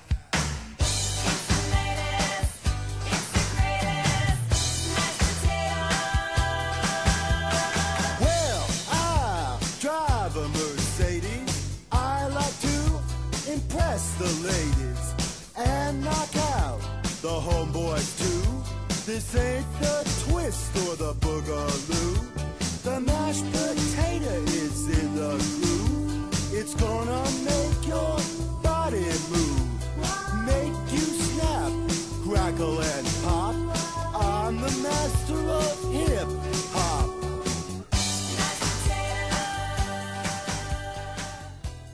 Yep, that's the master of hip hop. How he managed to rope in uh, Debbie Harry for that, I'll never know. that was Debbie Harry singing backup. Yes. Fucking Chris Stein played guitar on another track. know, like I they know. were all just trying to be so encouraging. I know. but the one good thing is that he agreed to still write songs for the Ramones. Yeah. So there was that at the very least, you Yes, know. the, mo- but the best part of Dee Dee, really. but yeah, that was that was the lead off track. It's called Mashed Potato Time. Yeah, it's a eh, cover. Yeah. well, except for, you know, being the king of hip hop. Yeah. So, to replace Dee Dee, the Ramones auditioned no less than 70 bass players and eventually decided on a 23 year old kid fresh out of the Marines named Chris Ward, who eventually came to be known as CJ Ramone. Yeah, CJ was a huge Ramones fan. He'd see them play live like 15, 20 times.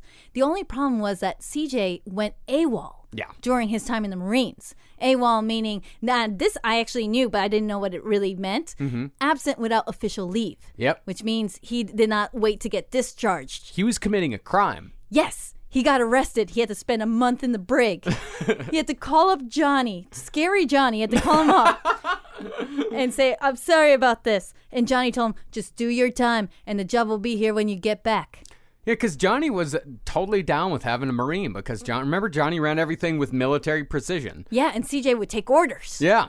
That was perfect. So CJ did he played his first show September 4th, 1989 for a Jerry Lewis telethon. and it's pretty cool. Like, uh, uh, there, it's on YouTube. he looks so awkward.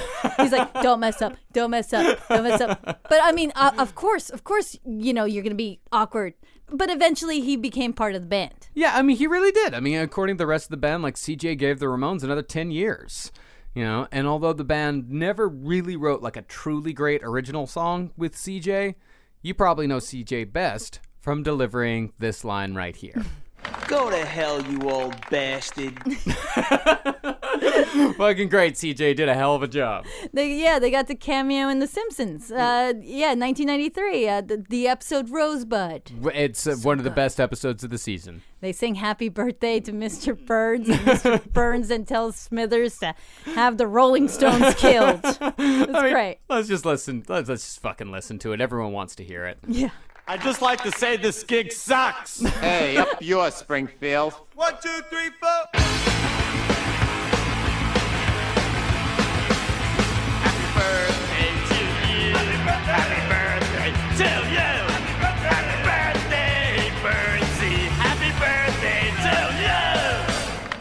Hell, you old bastard. and if you watch it again, one thing that I noticed back in the old days when I was watching is that when the curtains come down on the Ramones, Mr. Burns is shaking.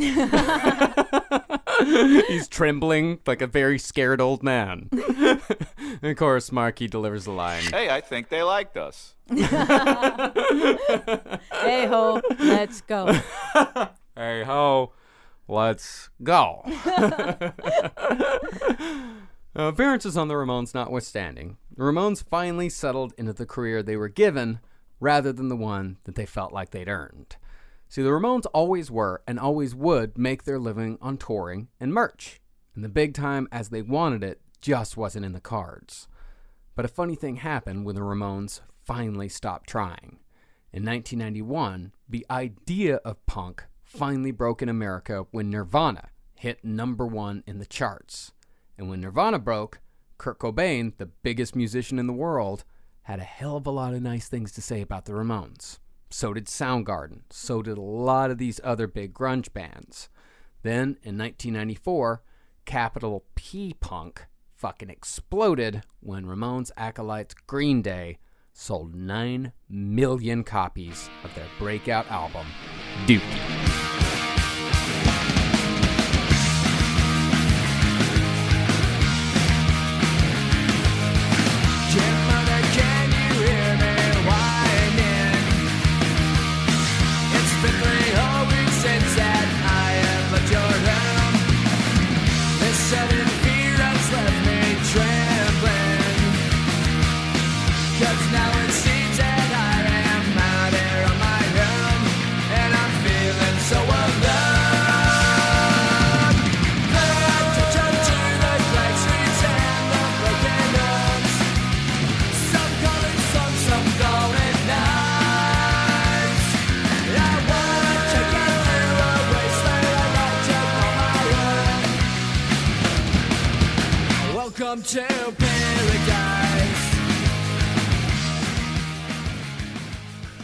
Was definitely one of those 9 million people. Oh, yeah. I bought Green Day Dookie was my first punk album when I was 11 years old. And then it, it then it spread. Same here. It's uh, like Green Day was, I mean, our generation's introduction to punk. Yeah. It was the it was the first punk album we all fucking owned. Yeah. Uh, and you know, Green Day's success, like, it irked the Ramones a little bit. Especially Joey. It really, it it it, it definitely irked Joey. But then they came to accept it. Like they came to accept, like, okay, it wasn't us. You know, punk broke. That's good. That's great. But it wasn't us. And how great that we helped them. That's fantastic. Yeah, and you know the fucking Green Day wouldn't be there without the Ramones. Nirvana wouldn't have been there without the Ramones. Soundgarden wouldn't have been there without the Ramones. And so the Ramones kind of had to look around and say like, okay, so we didn't hit it big like we always wanted to. Somebody did. We at least inspired the guys that did. But even before Green Day hit big worldwide, the Ramones found where their biggest audience truly was. In 1994, the Ramones were the third biggest rock group in South America, behind Guns N' Roses and Metallica, even beating out the Rolling Stones in ticket sales. Los Ramones. hey, Los Ramones! Ramones! By the 90s, they were huge in South America. I know.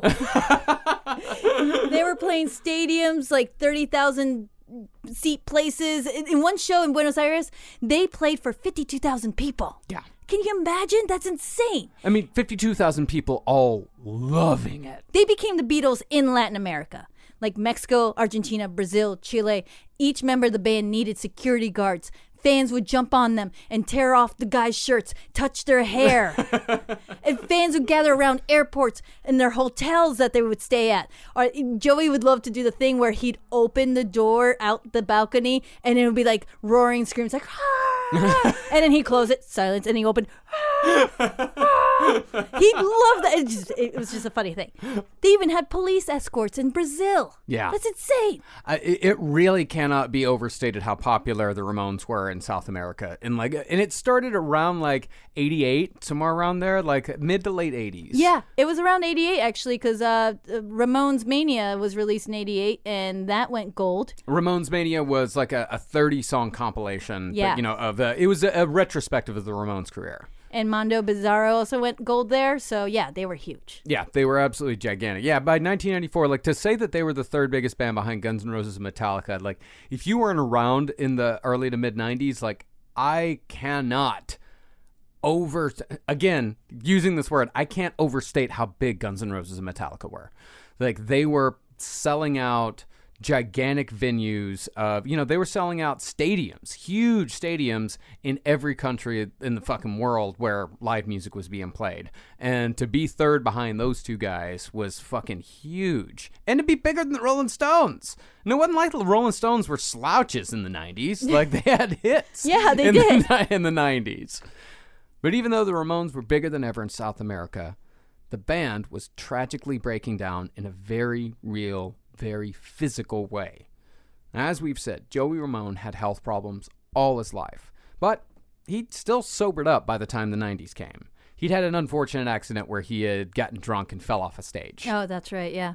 But in 1995, Joey was diagnosed with incurable lymphatic cancer, non Hodgkin's lymphoma, which he kept a secret from the rest of the band. But even though he kept it a secret, the Ramones still decided to pack it up and released their final album, Adios Amigos, in 1995.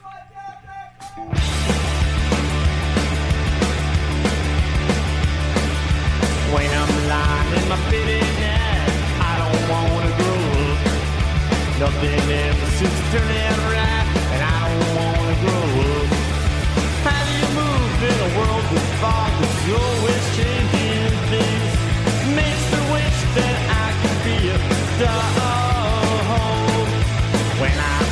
the price that you I don't wanna grow up. I don't ever wanna be that way, and I don't wanna grow up.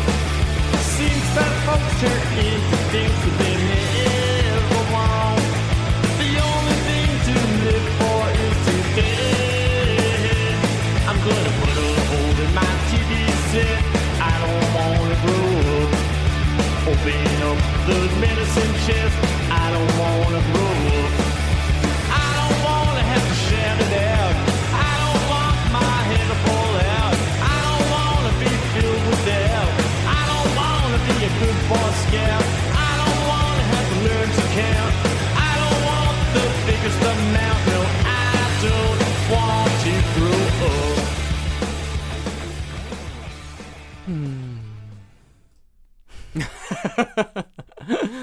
About a year after that album was released, the Ramones played their final show at the Hollywood Palace in Los Angeles on August 6, 1996. And I'll agree with CJ when he said it was kind of ludicrous that a New York band should play their last show in LA. I know, right? Well, a lot of them had moved to LA at that point. I Yeah. think they just didn't want to take the fucking plane ride. it was it was a big blowout event. You know, the show. I mean, there were a lot of guests, like uh, Lars and Tim from uh, Rancid. Yeah, that's yeah, I cool. love Rancid. Yeah. and they played uh, uh, 53rd and Third with the band. Uh, Soundgarden was there for Beat on the Brat. Eddie Vedder wore the pinhead mask. Lemmy was there. Dee Dee came. Hey. Yeah, he sang "Love Kills." He saying it wrong, but but but but he got there. He he was there. Yeah. Um, it was filmed and recorded for uh, "We're Out of Here," and uh, after that, it was all done. They were all packed up. No hugs or anything. They all just kind of just went home. Yeah, the legend is that uh, Johnny handed his guitar to somebody on the way out and said, to Eddie Vedder. Yeah, handed it to Eddie Vedder and said, "I don't need this anymore." Uh, but now he sold that guitar for a lot of money. On. That's not true. It's a great story, but no, he he sold he sold that for a lot of money. Uh, but he was done.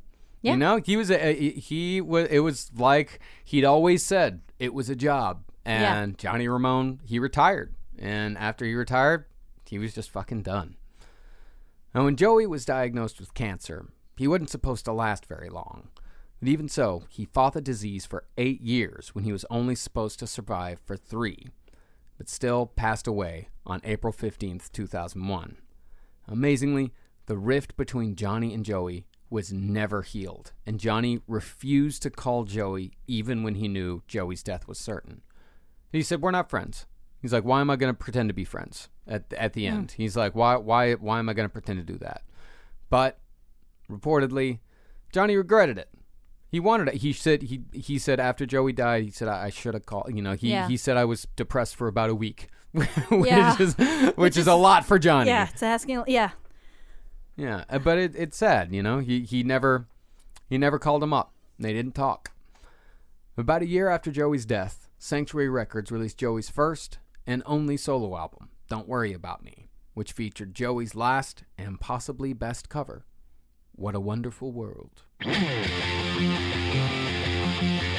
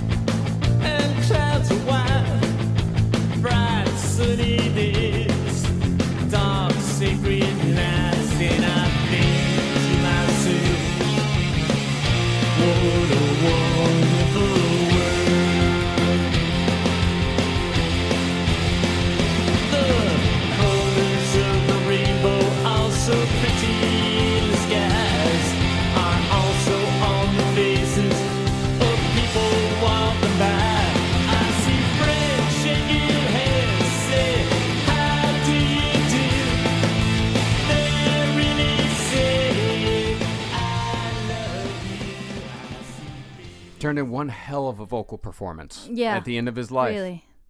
It was the last thing. Well, a month later, the Ramones were inducted into the Rock and Roll Hall of Fame, which would have tickled Joey Pink. It was, in fact, one of his last wishes. yeah. However, in true Ramone style, the ceremony was not without its own petty conflicts. Yeah, of course. the Ramones were inducted on March 18th, 2002. Johnny sat at a different table from Joey's mom and Mickey, Joey's brother, to avoid them. He, he didn't even make eye contact with them. Like, They all had to sit in different tables. Well, Johnny and Mickey have their own. They have their own. They have their own thing. And so does Marky and Mickey. It- it- Yeah. it's just a lot. it's a lot. It's a lot to deal with. Yeah. And for the speech, Tommy thanked Monte Melnick, Arturo Vega, Hilly Kristal. I'm doing credits right now. Tony Bongiovi, Ed Stasium, Phil Spector, Daniel Rey, and CJ Ramone. Tommy said something sweet, actually. He said, We really loved each other, even when we weren't acting civil. Yeah. We were truly brothers. It means a lot, but it really means everything to Joey, which Yeah. I thought was just, it, it was touching. It was beautiful. It's very touching. And Johnny, you know, he thanked Seymour Stein, Danny Fields, Gary as well, uh, the fans, and God bless President Bush and God bless America. That's how Johnny ended his fucking speech. God bless President Bush and God bless the United States of America. It's like not the time. not the time. Not the place. Not the time. Yeah, it's early 2000s. Not not the time. And Marky thanked Johnny for asking him to join the band, and he thanked Tommy for helping him out to duplicate his style. And Dee Dee thanked himself, himself and himself only. And CJ wasn't even invited. No, he didn't even get a ticket. Yeah, he didn't get a ticket. He, he didn't get to go. It was really fucking shitty. And once they all walked out after the speech, they all sat down with their statues. Uh, they realized once they were they got to the table that there was still one statue still left on the podium, and they figured, oh, it must be Joey's. So they got an assistant to grab it and give it to Joey's mom. But the statue, this all the statues were already engraved, and it said Dee Dee Ramone on it. and Dee Dee had Johnny's statue. and Tommy and Marky checked theirs, and they, oh, they had theirs right. So that meant Johnny had Joey's. Marky said that that alone was worth the trip to the induction ceremony. so Joey got one more on him. Good on ya. But following the induction ceremony, it seemed as if something wouldn't let the original Ramones survive without the other three. A few months after the Hall of Fame ceremony, Dee Dee died of a heroin overdose. Hmm. He had never stopped using heroin. Yeah. And somehow, that was the time. Then in 2004, Johnny died after a five year battle with prostate cancer. It was just boom, boom, boom, Yeah. all within about three years of each other. And he was followed 10 years later by Tommy, who died in 2014 of bile duct cancer. Oy. Sounds fucking awful. The only ones left now are Richie, CJ, and amazingly, Marky, who looks surprisingly good. He looks great. He looks great. and he, you know, just uh, recently released what you said uh, was the best book written by a former Ramone. It's my favorite book written by a former. I'm not saying it's the best because there are, as, as you know, there are some discrepancies, but it is just the most entertaining. And he, I mean, remember, it took him five years to write this book. well, the, the, what we keep referencing with that is when uh, when our book, the last book on the left, was was published. Uh, the guys put together a very nice uh, cameo compilation uh, for me uh, that featured a lot of 90 Day Fiance stars, uh, and at the very end had Marky Ramone saying congratulations for writing a book, and of course, like he fucking he flexed on me. You know, he's like. I wrote a book recently. it was 400 pages. It took me five years to write. And he's like, fuck, is Mark Ramone flex on me for how many fucking pages his book has that has a 100 more than mine? hey, Marcus Parks, is it is it on? Is, I, do I do it now? Okay. Hey, Marcus Parks, I also wrote a book, you dumb asshole. I'm kidding. Marky Ramone is great, and his book is great. It's great. Yeah, yeah, yeah. Well, from from what Travis, who uh, our you know assistant and producer, who uh, tracked down all these people, he said Marky Ramone was very slippery uh, to get a hold of, and of course, Marky ended the his video with, "Hey ho, let's, Let's go." very tired of saying it. As far as the legacy of the Ramones goes, though, the recognition that they always wanted finally came. Whether it's on a classic rock station or a movie soundtrack or a commercial, it's damn near impossible for someone in this day and age to have never heard a Ramones song. Now, it's a foregone conclusion as to whether or not the Ramones have a place in rock and roll history. In fact, they're so essential to the whole thing that it's actually not really quote unquote cool anymore to admit that you still love the Ramones. Who says this? Dickheads. yes. Strangely, the Ramones are now seen as somewhat a part of the establishment, almost corny. And I can see how some of you who are more into hardcore punk can look at the Ramones and say, that shit's for kids. And looking back through the prism of 45 years of punk and alternative and indie, it's easy to dismiss the Ramones as simplistic. But what lies inside of that simplicity is nothing short of a revolution. even though the Ramones never got the hit single they wanted, and even though much of their music was built on what came before, their music is still teaching generation after generation how to play guitar, how to play drums, and how to sing almost half a century after their debut. But their most important lesson is this anyone can play music and anyone can create art, just so long as you've got the passion and the will. And even if you don't make it big, you never know who you're going to inspire along the way. And the person you inspire just might end up changing the world. Wow. Funky man. Funky man. Funky. No, but really, seriously, if you want to do hip hop, to do hip hop. Yeah, if you want to, yeah, it's uh, fine. take a chance, man. I Yeah. mean, yeah, it was terrible, but Well, I mean, it's really more Warner Brothers' fault for giving him money. so it's not Dee Dee's fault for trying to make music, because that's the thing. You can make whatever the hell you want to make. You really can. And that's the thing is the Ramones were making what they wanted to make at every point. You know, even if they did have a goal at times, even if they did have an agenda at times, like we're going to make a hit record, we're going to make it big, they were still the Ramones. And maybe that was their fatal flaw. Maybe the fatal flaw was that they couldn't be anything other than the Ramones and the public just didn't want the Ramones. They didn't at that time, at least. I mean, now, Now? uh, now Blitzkrieg Bop was on a fucking Super Bowl commercial. Uh, you know, the GoPro commercial. I Yes. mean, it, it's fucking every like the Ramones are everywhere. Like when I drive around listening to fucking the cla- the New York classic rock stations, like Blitzkrieg Bop comes on. Like these, I've heard I want to be sedated on classic rock before. You know, like they are fucking everywhere. Everyone knows the Ramones, but just because everybody knows them now does not mean that they aren't still fucking great. Yes. Oh my God, what a series. Oh my God, we spent so many hours. This is So- amazing. I can't believe we, I never thought we'd be at the end. and here we are. Thank you very much, everybody, for uh, taking this trip uh, through the wonderful world of the Ramones with us. Yes, thank you so much. And also, if you're doing something really crazy and so weird and you want to send it to us, uh, you totally can. And I'm talking about music. Yeah.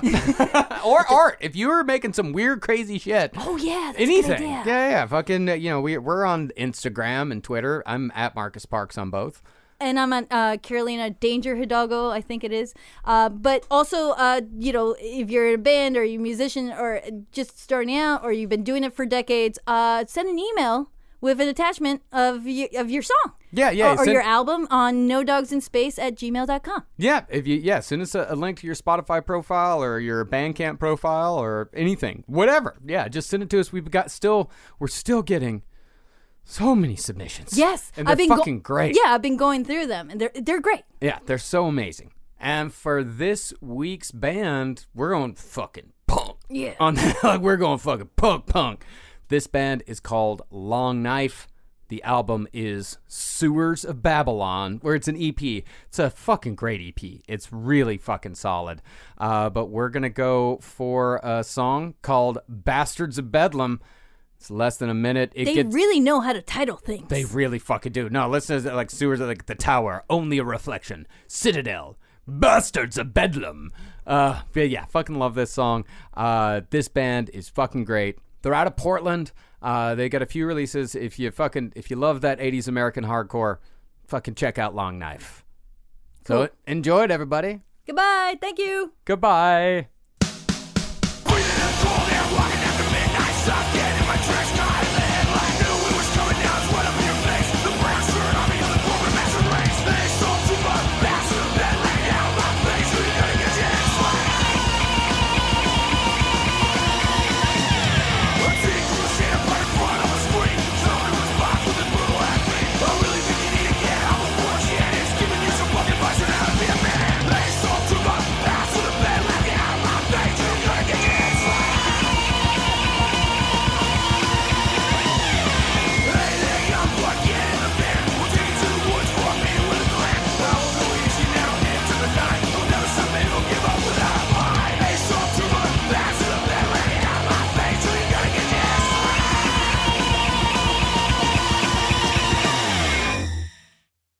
Seen all the video call fails by now the mute button mishaps, the cat cameos, people not realizing the camera's on when their pants are off. But none of this makes Fred feel any better about giving an entire sales pitch mistakenly using a filter that turns him into an itsy bitsy baby duck. How do I turn that thing off? It's too late, Fred. It's too late. When you realize it's better to do business in person, it matters where you stay. Welcome to the Hilton Garden Inn, Fred. The meeting room is right down the hall. Hilton, for the stay. The legends are true. Overwhelming power! The sauce of destiny. Yes!